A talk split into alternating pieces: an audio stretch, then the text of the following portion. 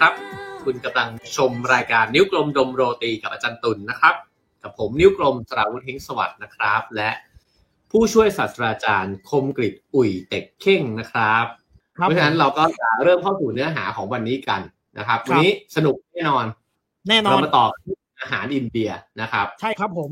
มันแน่ๆอ้าวมาเชิญครับอ่ะอันนี้นี่ก็คือเราย้อนกลับไปคราวที่แล้วนิดนึงนะครับเนื่องจากว่า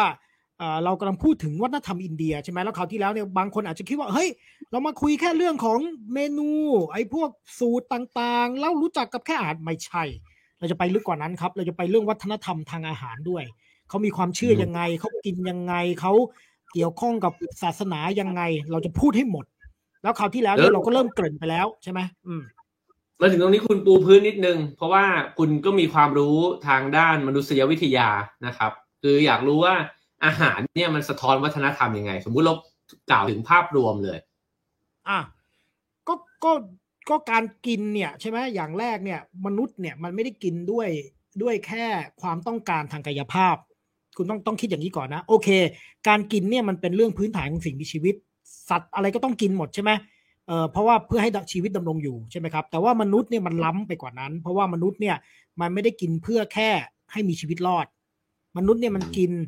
มีมิติสุนทรียะเข้ามาอะไรอร่อยไม่อร่อยแต่อะไรอร่อยไม่อร่อยเนี่ยก็ไม่ธรรมชาติอีกนะเพราะว่าขึ้นอยู่กับวัฒนธรรมแล้วใช่ไหมเออฝรั่งบอกอาจจะบอกปลาร้าเหม็นทุเรียนเหม็นใช่ไหมเราไปบูชีสมึงต้องเหม็นอย่างเงี้ยใช่ไหมครับเอออะไรอย่างเงี้ยซึ่งอันเนี้ยแสดงว่าอร่อยไม่อร่อยของแต่ละแต่ละชนชาติเนี่ยมันเรื่องการเรียนรู้เนี่ยมันก็เรื่องวัฒนธรรมแล้วเห็นไหมแล้วก็เป็นเรื่องสุนทรียะเรื่องไอ้ตกลงอะไรอร่อยไม่อร่อยวะสองคุณจะกินอะไรไม่กินอะไรอะไรเป็นอาหารของคุณเนี่ยบางทีมันเป็นเรื่องความเชื่ออืมเออเช่นในวัฒนธรรมจีนก็ได้อ่ะกินหมาได้อย่างเงี้ยนะตั้งแต่โบราณหมาก็เป็นอาหารใช่ไหมครับในหลายประเทศที่เราว่าทำจีนสุนัขก็เป็นอาหารเออแต่ทำไมของเราหรือฝรั่งอ่ะเออไม่ได้มองว่าสุนัขเป็นอาหารอย่างเงี้ยอันนี้มันไม่ได้มันคือคือหมายังไงมันก็โปรตีนนะพูดกันตรงๆแบบโหดๆหน่อยนะใช่ไหมครับหมาก็เป็นโปรตีนนะเหมือนหมูอ่ะใช่ไหมแต่ทำไมในหลายวัฒนธรรมหมาไม่ใช่อาหารทำไมในบางวัฒนธรรมหมาเป็นอาหารอย่างเงี้ยเออทำเออทำไมเรากินมังทำไมเราไม่กินมังทำไมเรากินวัวทำไมเราไม่กินวัวทำไมเรากินหมูทำไมเราไม่กินหมูเอออืมคือมันสะท้อนหลายอย่างมันอาจจะสะท้อนว่าที่ตรงนั้นเนี่ยอยู่ในภูมิประเทศภูมิอากาศแบบไหนอยู่กับความเชื่อแบบไหนใช่ไหมแล้วก็นำมาซึ่งรสนิยมด้วยอ่าใช่แล้วจริงๆมันก็มีการเมืองด้วยซึ่งเดี๋ยววันศุกร์นี้นะครับขอแอบประชาสัมพันธ์นิดนึงนะครับผมจะไปพูดที่ไทย พี บี เอส นะครับเนื่องจากว่าเขาก็จะพูดเรื่องอาหารกับการเปลี่ยนแปลงการปกครองอาหารปฏิวัติอะไรทำนองเนี้ยนะครับช่วงเพราะว่ามันเป็นที่สี่มีนาพอดีเอ่อแต่ว่าผมไม่ใช่ตัวตัวตัวเอกในนั้นนะครับจริงๆคนที่น่าสนใจคืออาจารย์ชาติชัยมุกสงฆ์อ่าอาจารย์ชาติชัยเนี่ยเพิ่งออกหนังสือใหม่มาใช่ก็ออกพูดเรื่องเกี่ยวกับอาหารเลยกับการกับการเปลี่ยนแปลงการปกครองเลยนะครับกับคณะราษฎรผมคิดว่าเอออันนี้แหละน่าสนใจก็คิดว่าอาหารจะมีมิติทางการเมืองด้วยเช่นทำไมเรากินก๋วยเตี๋ยวกันทำไมเรากินไข่ทำไมเรากินนมเออเออเออน่าสนใจอ่ะติดตามติดตามได้ที่ไหนนะครับติดตามได้ที่ไทย พี บี เอส ครับโต๊ะข่าวศิลปวัฒนธรรมนะครับผมอืมโอเคครับผมอ่ะอันนี้เราปูพื้นแล้วว่าอาหารมันสะท้อนวัฒนธรรมยังไงคราวนี้เราย้อนกลับไปคราวที่แล้วนิดนึงนะครับอันนี้เราจะไปกันแบบเร็วๆเขาพูดเรื่องพวกนี้ไปแล้วอ่าใช่ก็คือเราเวลาเราย้อนกลับไปในวัฒนธรรมอินเดียเนี่ยผมก็พูดไปแล้วใช่ไหมครับว่าเออเขามีความเชื่อเกี่ยวกับอาหารยังไงบ้างใช่ไหมเขามีการบูชาเทพด้วยอาหารมองว่าร่างกายนี่ประกอบด้วยอาหารจิตวิญญาณของเราก็เกี่ยวพันกับเรื่องของอาหารอย่างนี้เป็นต้นนะครับเนี่ยแล้วก็เวลาไปวัดใช่ไหมเขาก็จะต้องมีอาหารเป็นส่วนหนึ่งของพิธีกรรมเสมอนะในศาสนาของอินเดียนะครับไม่ว่าคุณจะไปของซิกของฮินดูของอะไรก็ตามแต่นะครับแล้วก็มีวัฒนธรรมการกินเช่นกินด้วยกันไม่กินด้วยกันนะครับหรือวัฒนธรรมโรงทานวัฒนธรรมการกินบนใบตองการใช้มือใช่ไหมครับซึ่งเรื่องพวกนี้ผมได้เล่าไปแล้วนะครับในคราวที่แล้วหรือแม้กระทั่ง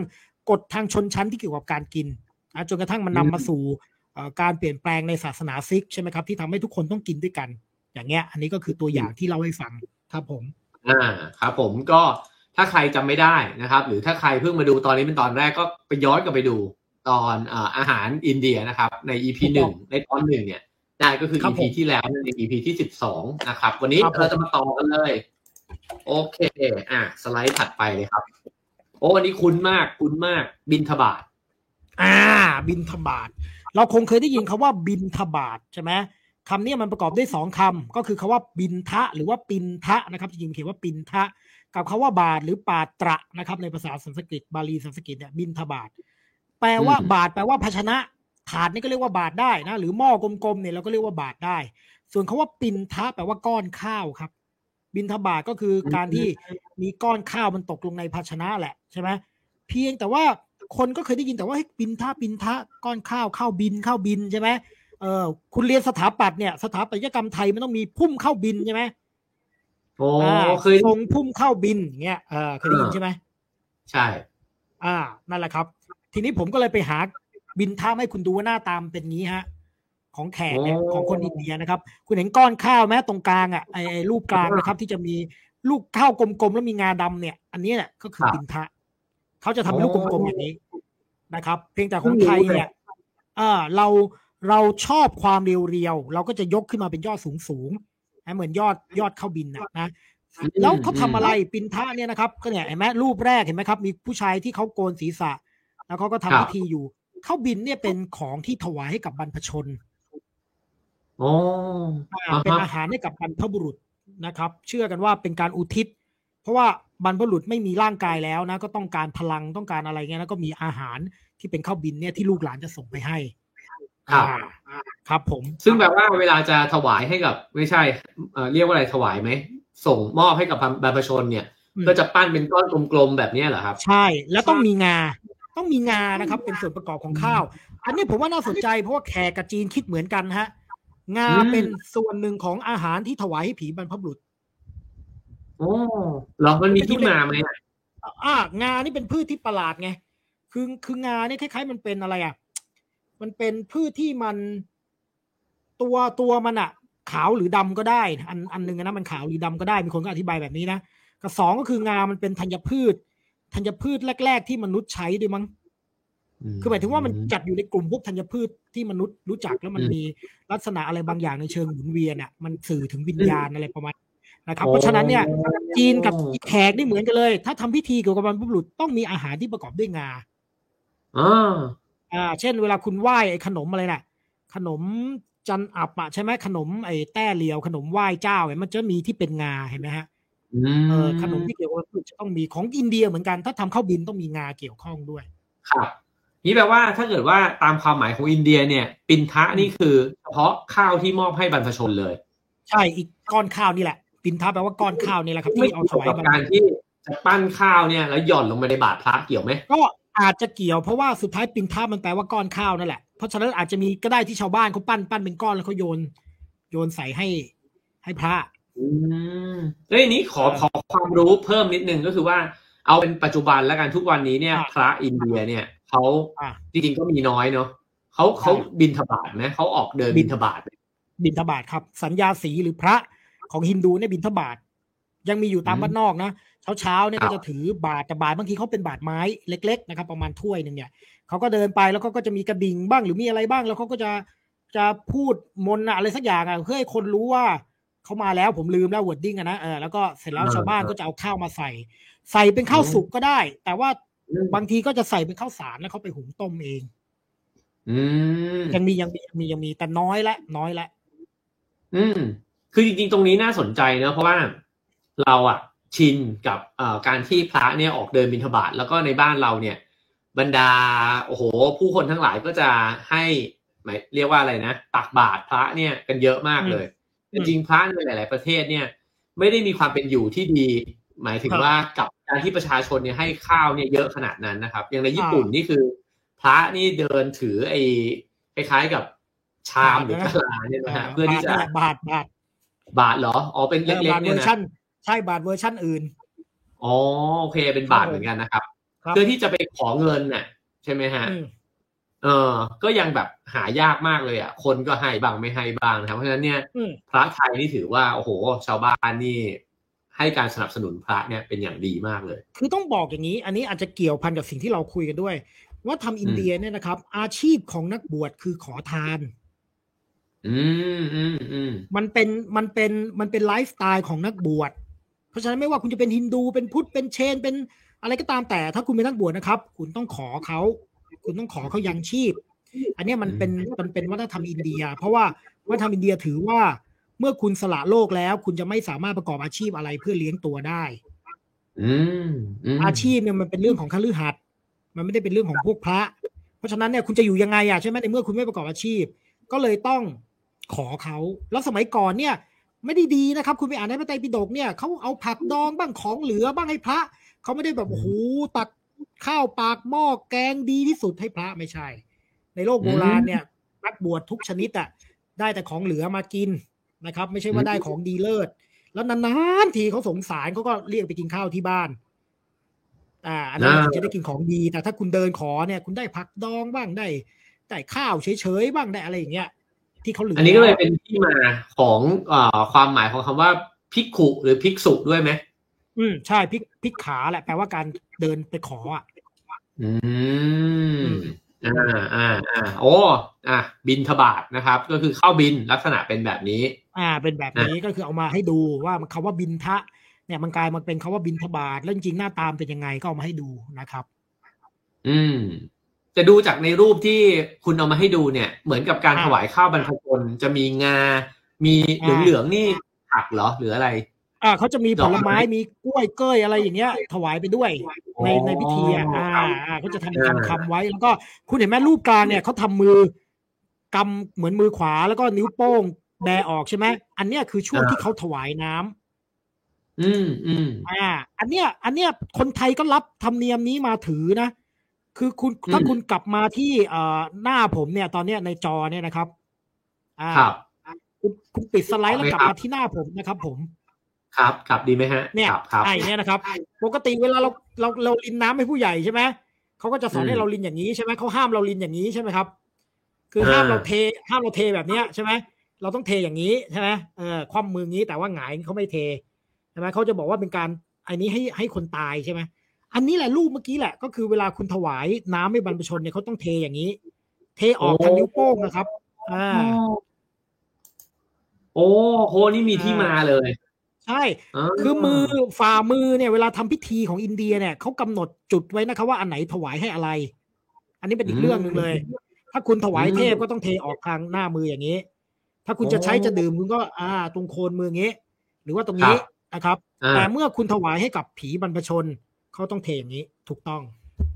โอ้โหจริงๆแค่นี้รู้แค่นี้วันนี้คุ้มแล้วเลยคุ้มแล้วครับจบรายการกันเลยครับครับผมโอเคครับวันนี้ก็จบรายการแต่เพียงเท่านี้นะครับครับผมรู้ร่วมหัวแล้วนะฮะครับผมได้ครับผมเอ้ามาโอ้วันนี้ยิ่งดีเลยอยากรู้มากฮินดูกินเนื้อไม่คุณหายอีกแล้วครับคุณนิ้วกลมครับหูผมไม่ได้ยินนะครับคุณผู้ชมคุณผู้ชมได้ยินไหมครับผมรู้สึกว่ามันค้างจอก็ค้างเสียงก็ไม่ได้ยินเอาคุณผู้ชมคุณผู้ชมได้ยินไหมครับหรือว่าไม่ได้ยินเราทั้งคู่เลยรบกวนคอมเมนต์มันนิดนึงฮะสวัสดีครับได้ยินไหมครับผมได้ยินชัดเจนผมได้ยินชัดเจนถ้าคุณหายไปไหนหน้าจอคุณหายไปไหนอ่ะเออไอ้คุณผู้ชมบอกว่าไม่ได้ยินฮะคือตอนนี้เขาบอกเอากลับมาแล้วอ่าอ่ะโอเคครับครับเมื่อกี้บรรพชนอาจจะมาเยี่ยมเยียนนิดนึงครับผมครับผมครับเชิญต่อครับวันนี้คุณขุกขักขุกขักตลอดเวลาเลยนะผมขออภัยด้วยครับแมวคุณไปกัดสายอินเทอร์เน็ตอะไรหรือเปล่าครับผมอาตะเมื่อกี้ดันไม่ให้ข้าวมันเออเอ้าออฮินดูกินเนื้อหรือเปล่าเอออ่าอันนี้เนี่ยเป็นเรื่องน่าสนใจคล้ายๆเราทุกคนน่ะรู้ว่า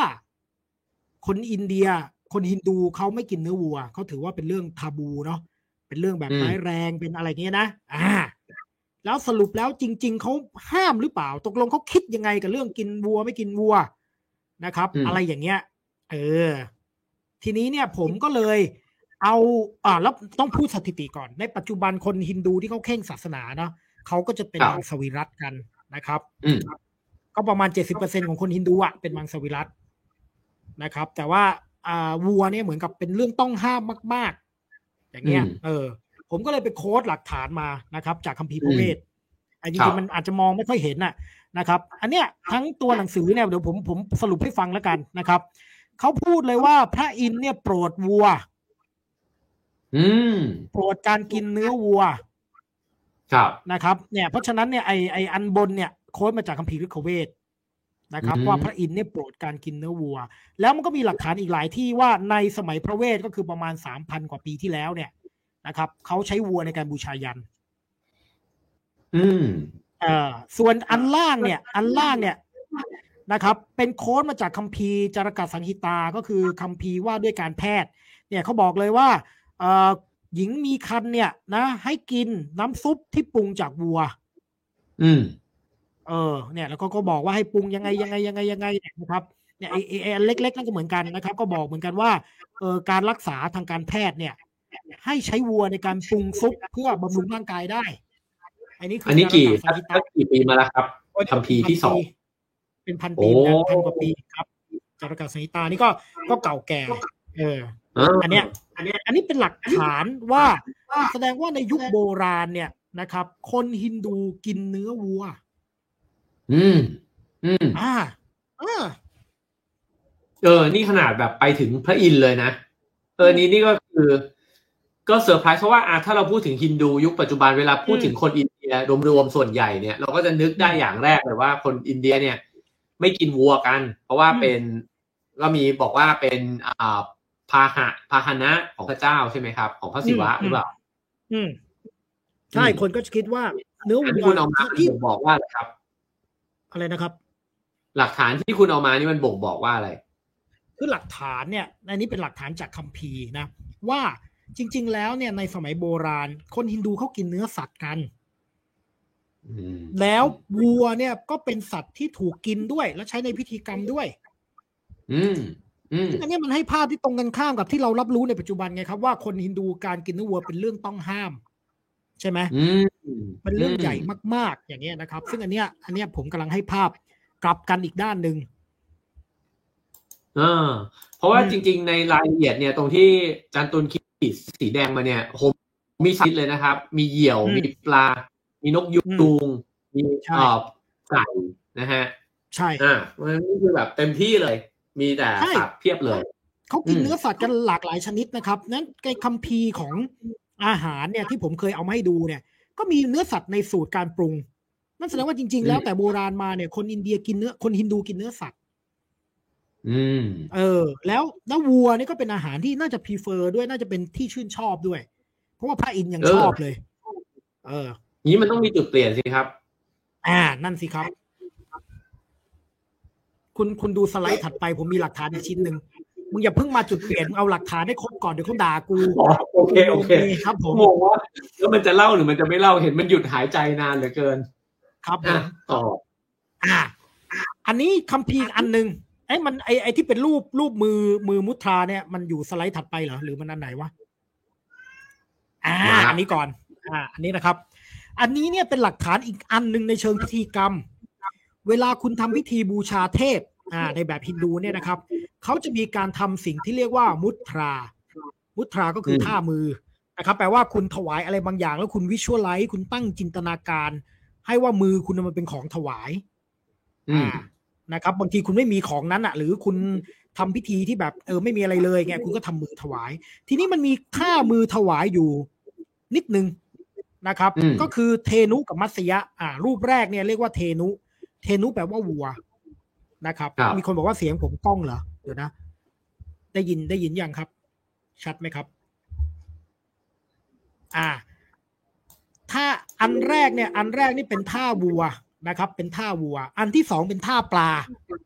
นะครับเวลาคุณทำพิธีบูชาเทพตอนถวายอาหารเนี่ยพราหมณ์เขาจะทำสองท่าเนี่ยตอนที่ถวายอาหารให้เทพครับอันนั่นแปลว่าอะไรครับนั่นแปลว่าเขาถวายเนื้อกับปลาให้เทพไงอืมเออแต่ว่าถวายจริงๆไม่ได้แล้วครับเพราะว่าทุกคนเป็นมังสวิรัติหมดแล้วอืมเพราะฉะนั้นก็เลยต้องทำเป็นท่าเฉยๆว่านี่นี่วัวนะนี่ปลานะประมาณนั้นโอ้โหเอ้ยนี่น่าสนใจเนอะคือในเมื่อถวายสิ่งนั้นไม่ได้แล้วก็เลยแบบว่าเอามือมาทำเป็นท่าให้ใช่เนี่ยเขาก็ทำเป็นมุตเนี่ยเทนุมุตรานะครับแล้วก็มัตสยมุตรานะครับก็เป็นเป็นปลากับเป็นวัวกับปลาอย่างเงี้ย ซึ่งอันนี้เป็นหลักฐานในเชิงพิธีกรรมที่ยังชัดเจนอยู่ว่าเออสมัยโบราณน่าจะถวายจริงๆแหละอืมอืมอืมอันนี้ผมต้องยกเรื่องนี้มาใช่ต้องยกเรื่องนี้มาให้ชัดเพราะว่าอะไรเดี๋ยวโดนด่าครับเรื่องเนี้ยไม่ได้ต้องต้องเอาให้ชัดเพราะผมไม่ได้โมเมอันนี้มันมีจริงๆอืมอ่ะสองหลักฐานละข้อความจากในคัมภีร์สองคัมภีร์ด้วยกันนะครับแล้วก็เอ่อท่าในการถวายการบูชาใช่ครับผมครับผมอ่ะแล้วมันมีประโยคนึงในคัมภีร์มนูคือคัมภีร์มนูนี่เป็นคัมภีร์กฎหมายเนาะมนูสมฤติเนี่ยนะครับก็เขียนขึ้นช่วงช่วงพุทธกาลนี่แหละนะครับเป็นคัมภีร์กฎหมายแต่ในนั้นก็ยังพูดเรื่องการกินเนื้อนะอืมคือบอกว่าเนื้ออะไรควรกินไม่ควรกินนะครับอ่าเช่นหมูบ้านนี่ไม่ควรกินควรกินหมูป่าอย่างเงี้ยนะแล้วก็จะบอกเลยว่าจริงๆแล้วควรกินเฉพาะในพิธีกรรมนะอย่าไปฆ่าสัตว์ไปเรื่อยอะไรประมาณเนี้ยแต่มันมีประโยคนึงผมจำแม่นเลยเนี่ยผมเขียนมาเนี่ยประโยคเป็นสโลกสันสกฤตเนี่ยน้ำมามสะพักชเนโดโชนมัตเยนจะไมทุเนเนี่ยปวริติเรชภูตานามนิวริติสตุมหาพลาเนี่ยนะครับแปลว่าไม่ว่าจะเป็นเนื้อสัตว์การกินเนื้อนะอ่าการกินสุราหรือการเสพเมถุนเนี่ยนะมันไม่ได้เป็นโทษเพราะมันเป็นปกติของสิ่งมีชีวิตโอ้โอ้แต่นี่ไม่ได้เนื้อสัตว์เลยไปถึงสุราเลย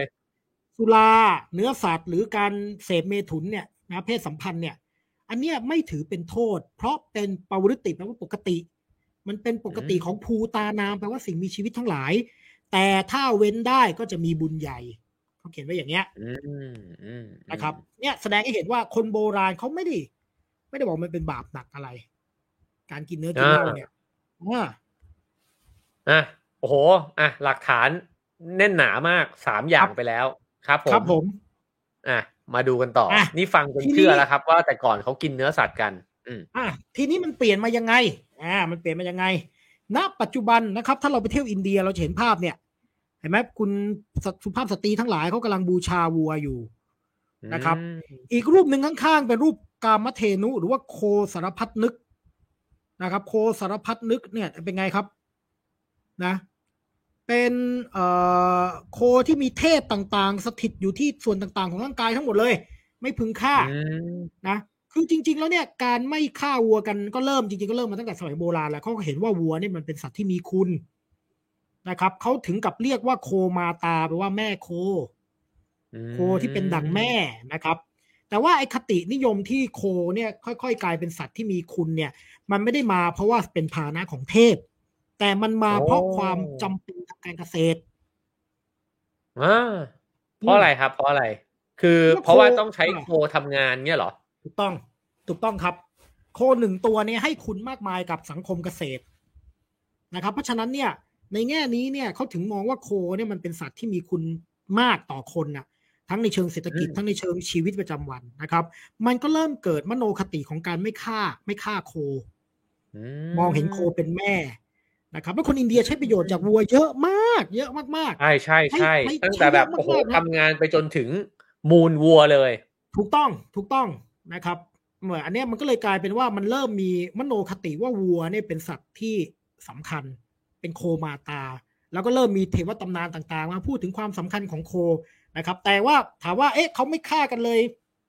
จริงๆจังๆตอนไหนมันก็ล่วงมาไกลมากก็คือมาถึงสมัยโมกุลโอ้นะฮะครับผมเอ๊ะทำไมอ่ะเอ๊ะแต่แต่แต่ตามความเข้าใจจะรู้สึกว่าชาวมุสลิมจะต้องกินเนื้อวัวใช่ไหมอ่าอ่ามันอย่างนี้ประเด็นมันเป็นอย่างนี้ครับเมื่อกี้ผมบอกแล้วว่าเออโคเนี่ยมันถูกมองว่าเป็นสัตว์สำคัญในทางการเกษตรใช่ไหมเนยก็ใช้นมก็กินชีสก็ได้ขี้วัวก็เอามาทาบ้านเอามาทำเป็นฟืนใช่ไหมครับเออเออฉี่วัวก็ใช้เป็นยากับเป็นปุ๋ยใช่ไหมตายแล้วก็เอาคือสารพัดประโยชน์อ่ะเอาไถนาเอาแบกหามเอาเดินทางนะครับเพราะฉะนั้นเนี่ยเขามองว่าโคเนี่ยเป็นสัตว์ที่มีคุณทางเศรษฐกิจนะครับก็ไม่ใช้แต่ว่าไอชาวฮินดูเริ่มมาสนใจมังสวิรัติตอนไหนก็คือจริงๆมันเริ่มตั้งแต่พุทธศาสนาเกิดขึ้นจริงๆพุทธศาสนากับอีกศาสนาหนึ่งก็คือไชนะหรือเชนเนาะเกิดไล่ๆกันเชนเกิดก่อนนิดนึงนะครับแล้วก็มีพุทธนะเมื่อประมาณ สองพัน กว่าปีที่แล้วสองศาสนาเนี่ยเขามาเน้นเรื่องอหิงสาเขามาเน้นเรื่องการไม่ฆ่าเขามาเน้นมากๆแล้วเราก็เห็นว่า พระฝ่ายมหายานเนี่ยเขาไม่กินเนื้อสัตว์อืมศาสนาไชน่าเนี่ยเขาก็ไม่กินเนื้อสัตว์โอ้ไชน่านี่คือแบบโอ้โหอย่างอย่างละเอียดเลยใช่ไหมกระทั่งแบบจะเหยียบมดก็ไม่ได้ผักเผือกที่ยังจะเด็ดต้องไม่เด็ดจากทั้งต้นหรือสักอย่างอ่ะไว้คุณจะต้องมาเล่าเต็มๆสักตอนหนึ่งเพราะฉะนั้นเนี่ยพอสองศาสนาเนี่ยเขาเน้นเรื่องหิงสามากพราหมณ์ก็ต้องปรับตัวสิครับไม่งั้นเดี๋ยวคนก็ไม่ศรัทธาเพราะฉะนั้นเนี่ยไอ้จุดเริ่มต้นที่จะถามว่าไอ้จุดเริ่มต้นที่เริ่มไม่กินเนื้อเนี่ยตอนไหนก็คือจริงๆมันก็คือช่วงพุทธกาลนั่นแหละมันเป็นการแข่งขันกันเพราะว่าอินเดียนี่เหมือนกันอย่างนะคือคิดว่ากินแล้วมันทำให้บริสุทธิ์หรือไม่บริสุทธิ์ได้อืมอืมอืมแต่ถ้าฟังอาจารย์ตุลจากครั้งที่แล้วจะเข้าใจเนอะเพราะว่าอาจารย์ตุลอธิบายว่าเขาเชื่อว่าสิ่งที่เรากินเข้าไปเนี่ยมันก็กลายมาเป็นเราใช่ถ้าเราเป็นตัวเราไม่บริสุทธิ์เราก็จะไม่บริสุทธิ์เหมือนกันใช่หรือแม้กระทั่งเรื่องวรรณะที่เราคุยกันใช่ไหมครับว่าเออคนวรรณะสูงเนี่ยเขาเป็นมังสวิรัติเพราะว่าเขาพูดได้ว่าเฮ้ยฉันมีวิถีชีวิตที่สะอาดบริสุทธิ์กว่าเพราะฉะนั้นการกินไม่กินในกลายเป็นเรื่องใหญ่ทางศาสนาฉะนั้นพราหมณ์นี่เริ่มแล้วจากเดิมที่อาจจะ prefer เนื้ออาจจะมีบูชายันสัตว์ก็เริ่มลดลงนะครับด้วยอิทธิพลจากพุทธศาสนาและศาสนาไชน่าอันนี้คือระลอกที่หนึ่งไงละลอกที่หนึ่งที่เขาเริ่มเริ่มเป็นมังสวิรัติอืมอ่ะแล้วพอไปถึงโมกุลนี่มันไปเปลี่ยนแปลงตรงนั้นอีกทีได้อ่ามันเป็นเรื่องของความเป็นชาตินิยมอืมอืมอ่าผมผมมีรูปอยู่ผมมีรูปอยู่ดูคุณคุณไปดูคุณไปเรื่อยคุณไปเรื่อยๆครับอ่าอันนี้พูดแล้วเดี๋ยวนะขอขอตรงนี้อีกนิดเดียวโคมาตาเพจอ่าแผ่นนี้อีกนิดนึงรูปด้านซ้ายมือเนี่ยบรรดาสุภาพสตรีทั้งหลายนี่เขากำลังทำอะไรอยู่ครับเขากำลังบูชาครับอาจจะเจิมอยู่ถวายดอกไม้แล้วก็เจิมหน้าผากให้วัวอืมอ่าอันนี้นี่เป็นพิธีไหมหรือว่าเป็นโอ้จริงๆก็อาจจะมีพิธีอาจจะเขาอาจจะกำลังทำโคทานก็คือคนฮินดูเนี่ยก็ถือว่ามีบุญใหญ่อยู่สองอย่างนะครับครับเวลาในชีวิตหนึ่งให้โคทานโคทานก็คือคุณมอบโคให้เป็นทานอ่ะหรือเหมือนถ้าบ้านเราก็ถ่ายไถ่ชีวิตโคอะไรอย่างนั้นอ่ะนะครับอันนี้เขาถือว่าเป็นบุญใหญ่อันนึงอีกอันนึงเนี่ยเขาเรียกกัญญาทานกัญญาทานคืออะไรครับกัญญาแปลว่าหญิงสาวคุณให้หญิงสาวเป็นทานให้ใครอะครับให้เจ้าบ่าวไงอ๋ออ๋อก็คือว่าถ้าเกิดว่าลูกสาวได้แต่งงานคุณก็จะได้บุญเงี้ยเหรอใช่เขาถือว่าพ่อแม่เนี่ยได้บุญพ่อแม่ของเจ้าสาวอันนี้ตามธรรมเนียมโบราณนะเจ้าแม่เจ้าพ่อแม่ของเจ้าสาวเนี่ยเขาถือว่าเขากำลังมอบลูกสาวดวงใจของเขาเนี่ยให้อีกคนนึงเขาเลยเรียกว่ากัญญาทานการมอบหญิงสาวให้กับเจ้าบ่าวที่มีคุณสมบัติเพียบพร้อมอันนี้ก็ถือว่าเป็นบุญอีกแบบนึงนะครับครับถ้าเป็นประเทศไทยตอนนี้ต้องเป็นอะไรครับทำไมครับของของเราทำไมครับจะมีกัญชาทานครับตอนนี้อ๋อครับผมครับเชิญครับ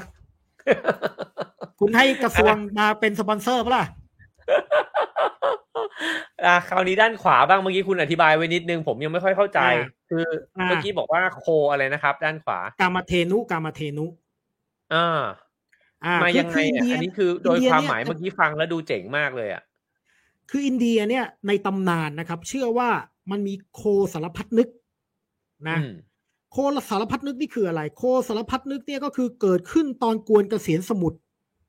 อืมอ่าพวกเทวดากาสูรกวนเกษียณสมุทรก็มีของนู่นนี่นั่นโผล่มาใช่ไหมครับแล้วก็มีโคออกมาตัวนึงแม่โคและแม่โคกามเทนุเนี่ยก็คือเหมือนกับสามารถมอบทุกสิ่งที่คนปรารถนาได้อ๋ออ่าเพราะฉะนั้นคนก็นับถือโอ้โหโคเนี่ยมันมีเหมือนกับเป็นสัตว์สารพัดนึกเลยนะครับแล้วในเวลาต่อมาก็มีคัมภีร์ที่มาอธิบายว่าโอ้แต่ละส่วนของโคเนี่ยมีเทพอะไรปกปักรักษาบ้างโอ้โหเนี่ยก็เลยมีรูปที่ผมให้ดูข้างๆเนี่ยมั้ยบนหน้าผากมีเทพองค์นั้นบนตัวมีเทพองค์นี้บนนู่นนี่บนสะโพกมีเทพองค์นี้อะไรอย่างเงี้ยอ่าก็ผมเห็นรูปนี้แล้วผมรู้สึกว่าแบบเฮ้ยมันเป็นวัฒนธรรมที่แตกต่างมากเพราะเพราะว่าเวลาเราเห็นโควัวของฝรั่งเนี่ยเราจะเห็นว่ามันหั่นส่วนเนี่ยออกมานะฮะ เป็นแบบว่าเปิดกล้องพอดีเลยนะในร้านปิ้งย่างใช่ไหมเออใช่ไหมมันจะแบบอ่ะเซอร์เซอร์ลอยลิปอายอะไรอย่างเงี้ยใช่ไหมใช่เออแต่นี้เขากลับบอกว่าเอ้ยในแต่ละส่วนเนี่ยมีเทพเออต่างๆนานามากมายเออนี่เป็นความใช่ใช่ใช่อันนี้ก็จะเป็นแล้วก็อันนี้ก็อาจจะเป็นรูปที่คุณเห็นไหมจะมีเหมือนกับคนที่เหมือนอสูรกำลังเงื้อดาบจะฟาดฟันวัวอยู่แล้วก็มีคนไปห้ามอันเนี้ยผมคิดว่ารูปเนี่ยมันถูกสร้างขึ้นมาหลังจากที่เริ่มมีนั่นแหละคนมุสลิมหรือคนอะไรที่เข้าไปในอินเดียแล้วอ๋ออ่าโอเคเดี๋ยวอาจารย์กำลังจะโยงไปสู่ยุคสมัยโมกุลนะครับครับผมอ่าอันนี้อันนี้อาจจะก่อนโมกุลนิดนึงอันเนี้ยเพื่อจะบอกว่าคนอินเดียเขาใช้โคทำอะไรบ้าง เนี่ยส่วนเนี่ยเนี่ยนะครับเนี่ยเคิร์ดก็คือโยเกิร์ตใช่ไหมไอ้ไอ้นั้นอันอันถัดมาก็คือขี้วัวใช่ไหมครับกีก็คือเนยไอ้เนยเนยที่เป็นเนยกลั่นแล้วนะ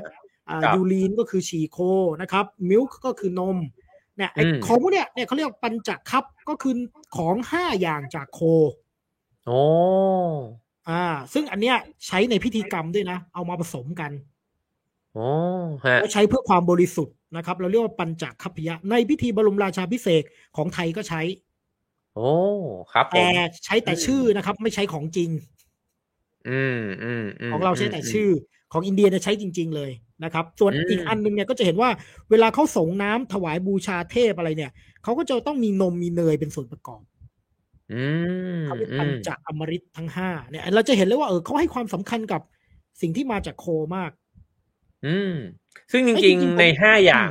ที่อาจารย์ตูนนำให้ดูเนี่ยจริงๆแล้วล้วนแล้วแต่เป็นสิ่งที่เขาก็ใช้งานใช้ประโยชน์ใช้กินกันด้วยเหมือนกันทั้งนั้นเนาะคือคือเขาก็ใช้แบบแยกส่วนกันนะเช่นเอ่อโยเกิร์ตกับเนยกับอะไรนะไอไอนมเนี่ยเอามาเป็นส่วนประกอบของอาหารซะเยอะใช่ไหมส่วนส่วนมูลโคเนี่ยเขาก็ไปทำเอ่อฟืนนะครับแล้วมาฉาบบ้านอ่าแล้วก็ไอตัวฉี่เนี่ยเขาจะใช้ในเชิงของยานะเข้าเป็นกระสายยากับใช้ในเชิงของการเกษตรซึ่งอันเนี้ยมันสำคัญนะเพราะว่าเวลาเราอ่านในพระไตรปิฎกบอกว่าพระนะให้ใช้ยาดองมูดเน่าอ่ามูดแปลว่าฉี่แล้วคนก็จะมักเข้าใจว่าให้ใช้ฉี่คนนะผมไปผมไปเช็คมาแล้วนะจริงๆเนี่ยมูดที่ใช้เนี่ยถ้าในสมัยโบราณเนี่ยเขาหมายถึงฉี่วัวนะครับอ๋อโอ้โหอ่ะลึกซึ้งครับคือจริงๆอยากชวนกันดูเรื่องขี้วัวนิดนึงเพราะว่าจำได้ว่าตอนที่ผมไปอินเดียเอ่อแล้วก็ถ้ามันเป็นแบบพื้นที่ที่มันมันไกลเมืองนิดนึงอะครับมันก็จะเห็นว่าเขาเอามูลเนี่ยมาปาใส่บ้านนะเหมือนแปะใส่ฝาบ้านไว้อย่างเงี้ยนะครับแล้วก็เหมือนตากแดดแล้วก็มีทั้งแบบปูไว้ที่พื้นเนี่ยเยอะมากซึ่งพอมันแห้งปุ๊บแล้วเนี่ยก็เหมือนที่อาจารย์ตุลบอกเมื่อกี้นี้ก็คือว่าใช้เป็นเชื้อเพลิงนะฮะได้เพราะฉะนั้นเนี่ยมูลวัวมันไม่เคยถูกทิ้งเลยนะครับที่อินเดียไม่ไม่ไม่ทิ้งเลยไม่ทิ้งเลยแล้วถือว่าเป็นของสำคัญมากนะครับเพราะว่าพออ่านอกจากเอาไปทำฟืนนะครับเวลาเขากรองมาเนี่ยมันจะได้เหมือนเป็นเป็นครีมละเอียดอ่ะซึ่งไว้ฉาบพื้นฉาบพื้นหรือฉาบผนังแล้วจะทำให้ไม่มีแมลงรบกวนโอ้อ่านะครับแล้วก็แล้วก็เอ่อเวลาเราเวลาเราทำงานปั้นอ่ะอ่าจิตรกรรมอ่ะนะครับของไทยเราเนี่ยก็มีเทคนิคอันนึงที่เขาเรียกว่าหล่อดินไทยหล่อดินไทยเนี่ยเขาต้องซัดด้วยขี้วัวก่อนนะที่ที่มันกรองมาแล้วอ่ะเพราะว่ามันละเอียดครับมันละเอียดมันก็จะทำให้เกิดผิวของรูปหล่อเนี่ยที่ละเอียดมากอันนี้ก็จะมีส่วนนึงที่เขาใช้ในเชิงเทคนิคการปั้นด้วยอืมก็ผมชอบมุมพวกนี้เนาะคือคือมันคล้ายๆกับตอนที่อาจารย์ตุลอธิบายเรื่องอ่านมัสกีนะครับว่าเราทำไมถึงต้องไหว้อวัยวะเพศหญิงเนี่ยแล้วก็เชื่อมโยงไปถึงธรรมชาติเนาะพอฟังอาจารย์ตุลมาหลายๆตอนเนี่ยมันเห็นว่าคนอินเดียเนี่ยมีความเคารพต่อทั้งโหภูเขาแม่น้ำนะครับแล้วก็เนี่ยเริ่มมาถึงสัตว์ละพอเห็นว่าคืออย่างคุณอ่าคืออย่างนี้เมื่อกี้คนจะตกใจว่าเฮ้ยเขาใช้ฉี่ใช้มูลในการประกอบกินด้วยใช่ไหมคือเขามีกระบวนการกลั่นนะครับส่วนกินในเชิงพิธีกรรมเนี่ยก็มีนะคือเอามาอาบมาใช้นะแต่ว่าเขามีเงื่อนไขนะครับว่าโคนั้นจะต้องเป็นโคที่เลี้ยงโดยธรรมชาติคือปล่อยให้กินพืชอะไรอย่างเงี้ยแล้วมันก็จะมีอยู่ว่าใช้ในสัดส่วนแค่ไหนคือไม่ใช่อยู่ๆก็คว้าขี้วัวใส่ปากเคี้ยวนี่ไม่ใช่นะคือมันจะมีกระบวนการในเชิงพิธีกรรมอยู่นะครับว่าเวลาเราเอามาอาบมาใช้ในพิธีกรรมเนี่ยมันต้องใช้แบบไหนจริงๆผมลืมหยิบเดี๋ยวแป๊บนึงนะขอไปหยิบของมาให้ดูมีอะไรอยู่ที่บ้านคุณมีอะไรอ้าวปลดไปแล้วนี่ผมโดนเอ่อโดนล้างแค้นนะครับแล้วอยากให้สังเกตชุดของเขานะครับเขามาในชุดเต็มมากก็คือเต็มข้างบนนะครับแล้วก็ข้างล่างนี่ถ้าเราเผลอเขาจะไม่ใส่อะไรเลยนะครับตอนนี้เรานินทาอะไรเขาไปเนี่ยเขาจะไม่ได้ยินนะครับเมื่อกี้อะไรไม่ใส่อะไรกูได้ยินแวบๆอ่ะไอ้ใส่ไม่ใส่อะไรนะไม่หูฟังมึงดีจังเลยครับผมเอาไปหยิบอะไรมาครับอ่ะผมให้ดูนี่ผมซื้อมาจากอินเดียครับโอ้นี่คืออะไรอ่านี่เขาเขียนว่าอันนี้ภาษาแขกเขียนว่าโคมูตรโคมุตรนะครับแล้วก็เป็นรูปวัวอันนี้คือฉี่วัวครับอ่าเขาขายกันอย่างนี้ฮะที่อินเดียในร้านสังฆพันธ์เอ่อร้านเทวพันธ์นะครับเพราะว่าเขาใช้ในเขาใช้ในพิธีกรรมอ๋อนี่ใช้ในพิธีกรรมไม่ได้เอาไปใช้เป็นยาใช่ไหมครับหรือใช้ในการเกษตรเขาจะมีวิธีหมัก ก็คือเอาฉี่วัวเนี่ยไปหมักกับเหมือนเหมือนเราทำปุ๋ยชีวภาพอะครับอ๋ออ่าแล้วก็แล้วก็เอาไปใช้ในเชิงพิธีกรรมนะครับก็ก็จะเขียนไว้เลยเนี่ยเนี่ยโคมูตระอะไรเงี้ยนะฮะอันนี้อันนี้เอออันนี้อันนี้จะมีขายเลยคือมีขายนะครับของพวกนี้คือว่าเอ้ยกูต้องไปลองฉี่มาใช้อะไรไม่ใช่นะเขาจะมีขายนะครับอันนี้เอามาให้ดูผมว่ามันมันแปลกดีก็เลยซื้อมาให้ดูนะครับคือคุณซื้อมาเก็บไว้เล่นๆอย่างเงี้ยเหรอก็เผื่อไปทำพิธีหรือพราหมณ์ท่านต้องใช้อะไรเงี้ยผมก็เอาไปให้ท่านใช้อ๋ออ่าโอเคคือเราฟังแล้วเราตกลงอะไรยังไงเนี่ยแต่ว่าจริงๆต้องพูดว่าเป็นเรื่องความแตกต่างทางวัฒนธรรมนะเพราะว่าของของอินเดียเนี่ยมันก็ยังมีเรื่องของไอ้อายุรเวทเนาะการใช้สิ่งต่างๆจากพืชอะไรเงี้ยนะครับก็ก็จะมีตัวฉี่ด้วยเนี่ยที่เขาใช้กันในเชิงพิธีกรรมโอเคคือฟังอาจารย์ตูนจะเข้าใจว่าอ่ามูลวัวก็มีประโยชน์นะครับแล้วก็ฉี่วัวนี่เอามาประกอบพิธีกรรมด้วยซ้ำนะฮะมีคนแซวมาบอกว่าพระบิดาทำผิดสูตรไปหน่อยนะครับก็ใช้ของคนนะครับก็เลยผิดสูตรไปนิดนึงนะครับอ่ะเมื่อกี้ฟังกันมาถึงตรงนี้ก็เห็นละเล่าถึงเรื่องวัวนะครับแล้วก็เมื่อกี้อาจารย์ตูนเล่าว่ามี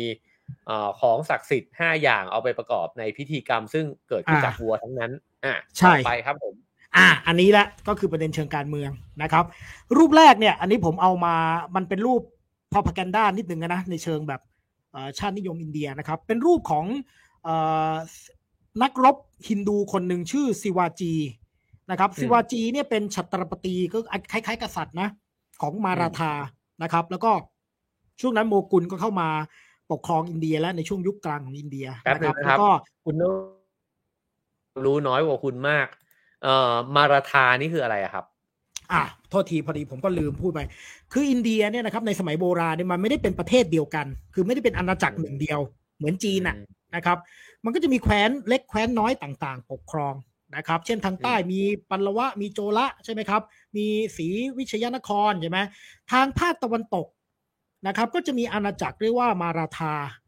นะครับมาราธาเนี่ยก็คือปัจจุบันคือแถวๆไหนก็คือมุมไบปูเน่อะไรแถวนั้นแหละโอ้โหนี่ถ้าตามมาตั้งแต่ตอนคังคูไบเนี่ยจะเห็นเลยว่าแผนที่เนี้ยนะครับไอ้ตรงสีแดงใหญ่ๆด้านล่างสุดใช่ไหมฮะตรงนั้นนั่นแหละนั่นแหละใช่ใช่ใช่ใช่ใช่อันนั้นคือมาราธา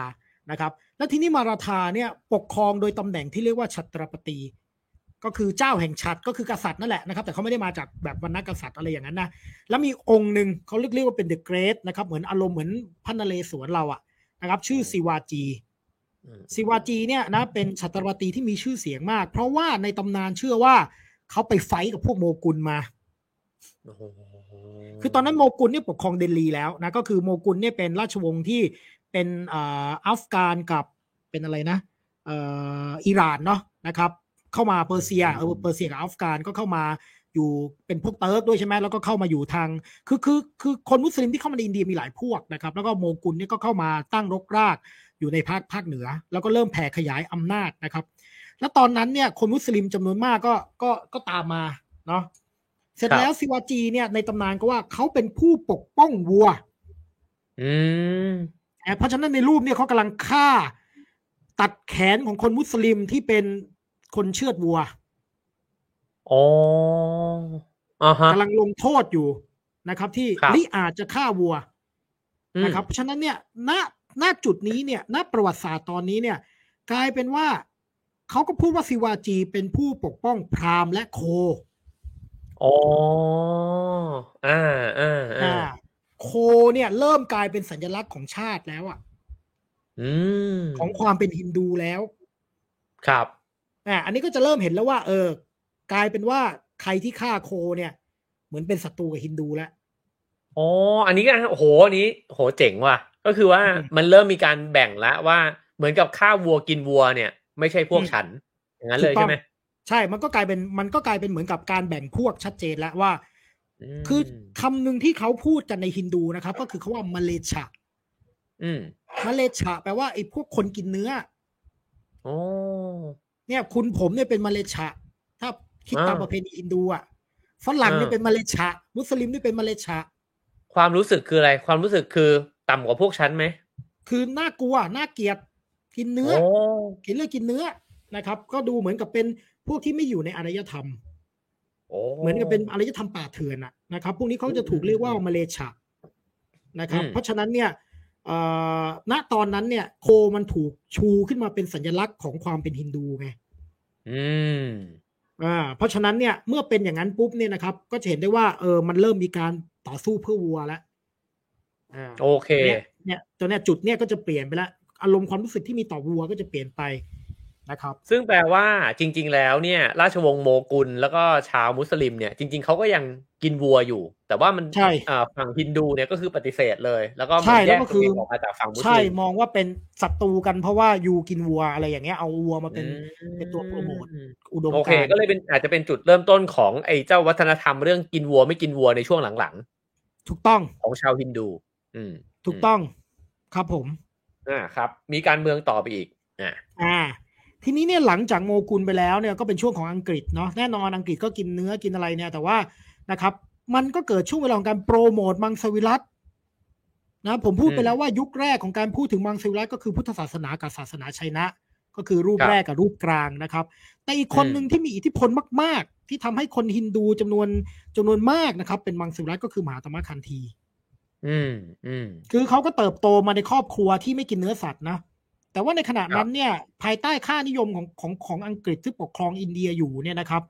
ก็คือดูเหมือนกับว่าอังกฤษเนี่ยจะได้เปรียบนะเพราะกินเนื้อคันธีนี่เขาเคยบันทึกไว้นะเขาเชื่อว่าพวกฝรั่งมันตัวใหญ่ตัวโตเพราะมันกินเนื้อแล้วคนอินเดียจะสู้ได้ไงถ้าไม่ยอมกินแกก็แอบไปกินแล้วแกก็อ้วกแตกอ้วกแตนนะแกเล่าไว้นะตอนนั้นนะอ่าแต่เพราะฉะนั้นเนี่ยนะครับมันมันก็คล้ายๆตอนนั้นมันเริ่มสู้กันอะแนวคิดว่าจะกินหรือไม่กินเนื้อสัตว์อะนะครับแต่ที่หลังคันธีเนี่ยก็อุทิศตนในการโปรโมทมังสวิรัติซึ่งสองเรื่องเลยนะหนึ่งก็คือเรื่องศาสนากับสองก็คือเรื่องเศรษฐกิจอืมอืมก็เหมือนที่เคยพูดนะครับว่าถ้าคุณฆ่าวัวกินกันหมดเนี่ยมันไม่มีสัตว์ที่จะช่วยในเรื่องเศรษฐกิจแต่ถ้าคุณกินพืชกินถั่วซึ่งให้โปรตีนแล้วก็สามารถที่จะกระจายไปสู่คนจนได้ก็จะเลี้ยงอินเดียทั้งประเทศได้เขาคิดแบบนั้นทีนี้อ่ะตรงเหตุผลเนี่ยเข้าใจละแต่ว่าคันธีเนี่ยใช้อะไรในการไปไปโน้มน้าวหรือไปไปคอนวินส์ผู้คนว่าอย่าไปกินเลยเนื้อสัตว์เนี่ยมากินมังดีกว่าคือด้วยความเชื่อหรือว่าด้วยอะไรเหตุผลเนี่ยคือคือจริงๆคันธีเนี่ยเขาเป็นวรรณบัณฑิยาเนาะวรรณแพทย์นะครับแล้วก็แต่ว่าเขาอยู่ในคุชราชที่คุชราชเนี่ยส่วนใหญ่คนฮินดูเป็นมังสวิรัติอยู่แล้วที่คุชราชนะอ่าแล้วก็เอ่อแกก็นับถือไวยสนพด้วยคือนับถือนิกายพระวิษณุซึ่งนิกายพระวิษณุส่วนใหญ่ก็ไม่กินเนื้อสัตว์ครับเพราะงั้นแกก็จะพูดถึงอะไรอ่ะคือแกใช้หลายอย่างมากนะเช่นเช่นแกก็จะโปรโมทในเชิงของ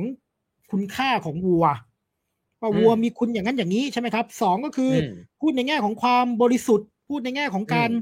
เอ่อทำให้จิตใจมันสูงส่งขึ้นอะไรอะไรทำนองนั้นอ่ะนะครับแล้วก็ในขณะเดียวกันเนี่ยนะครับผมก็คิดว่าเอ่อแกก็พยายามทำตัวเองให้เห็นอืมคือคือแสดงถึงเอ่อผ่านตัวแกเองอ่ะซึ่งตอนนั้นขบวนการแกเป็นอย่างนั้นทั้งหมดเลยนะ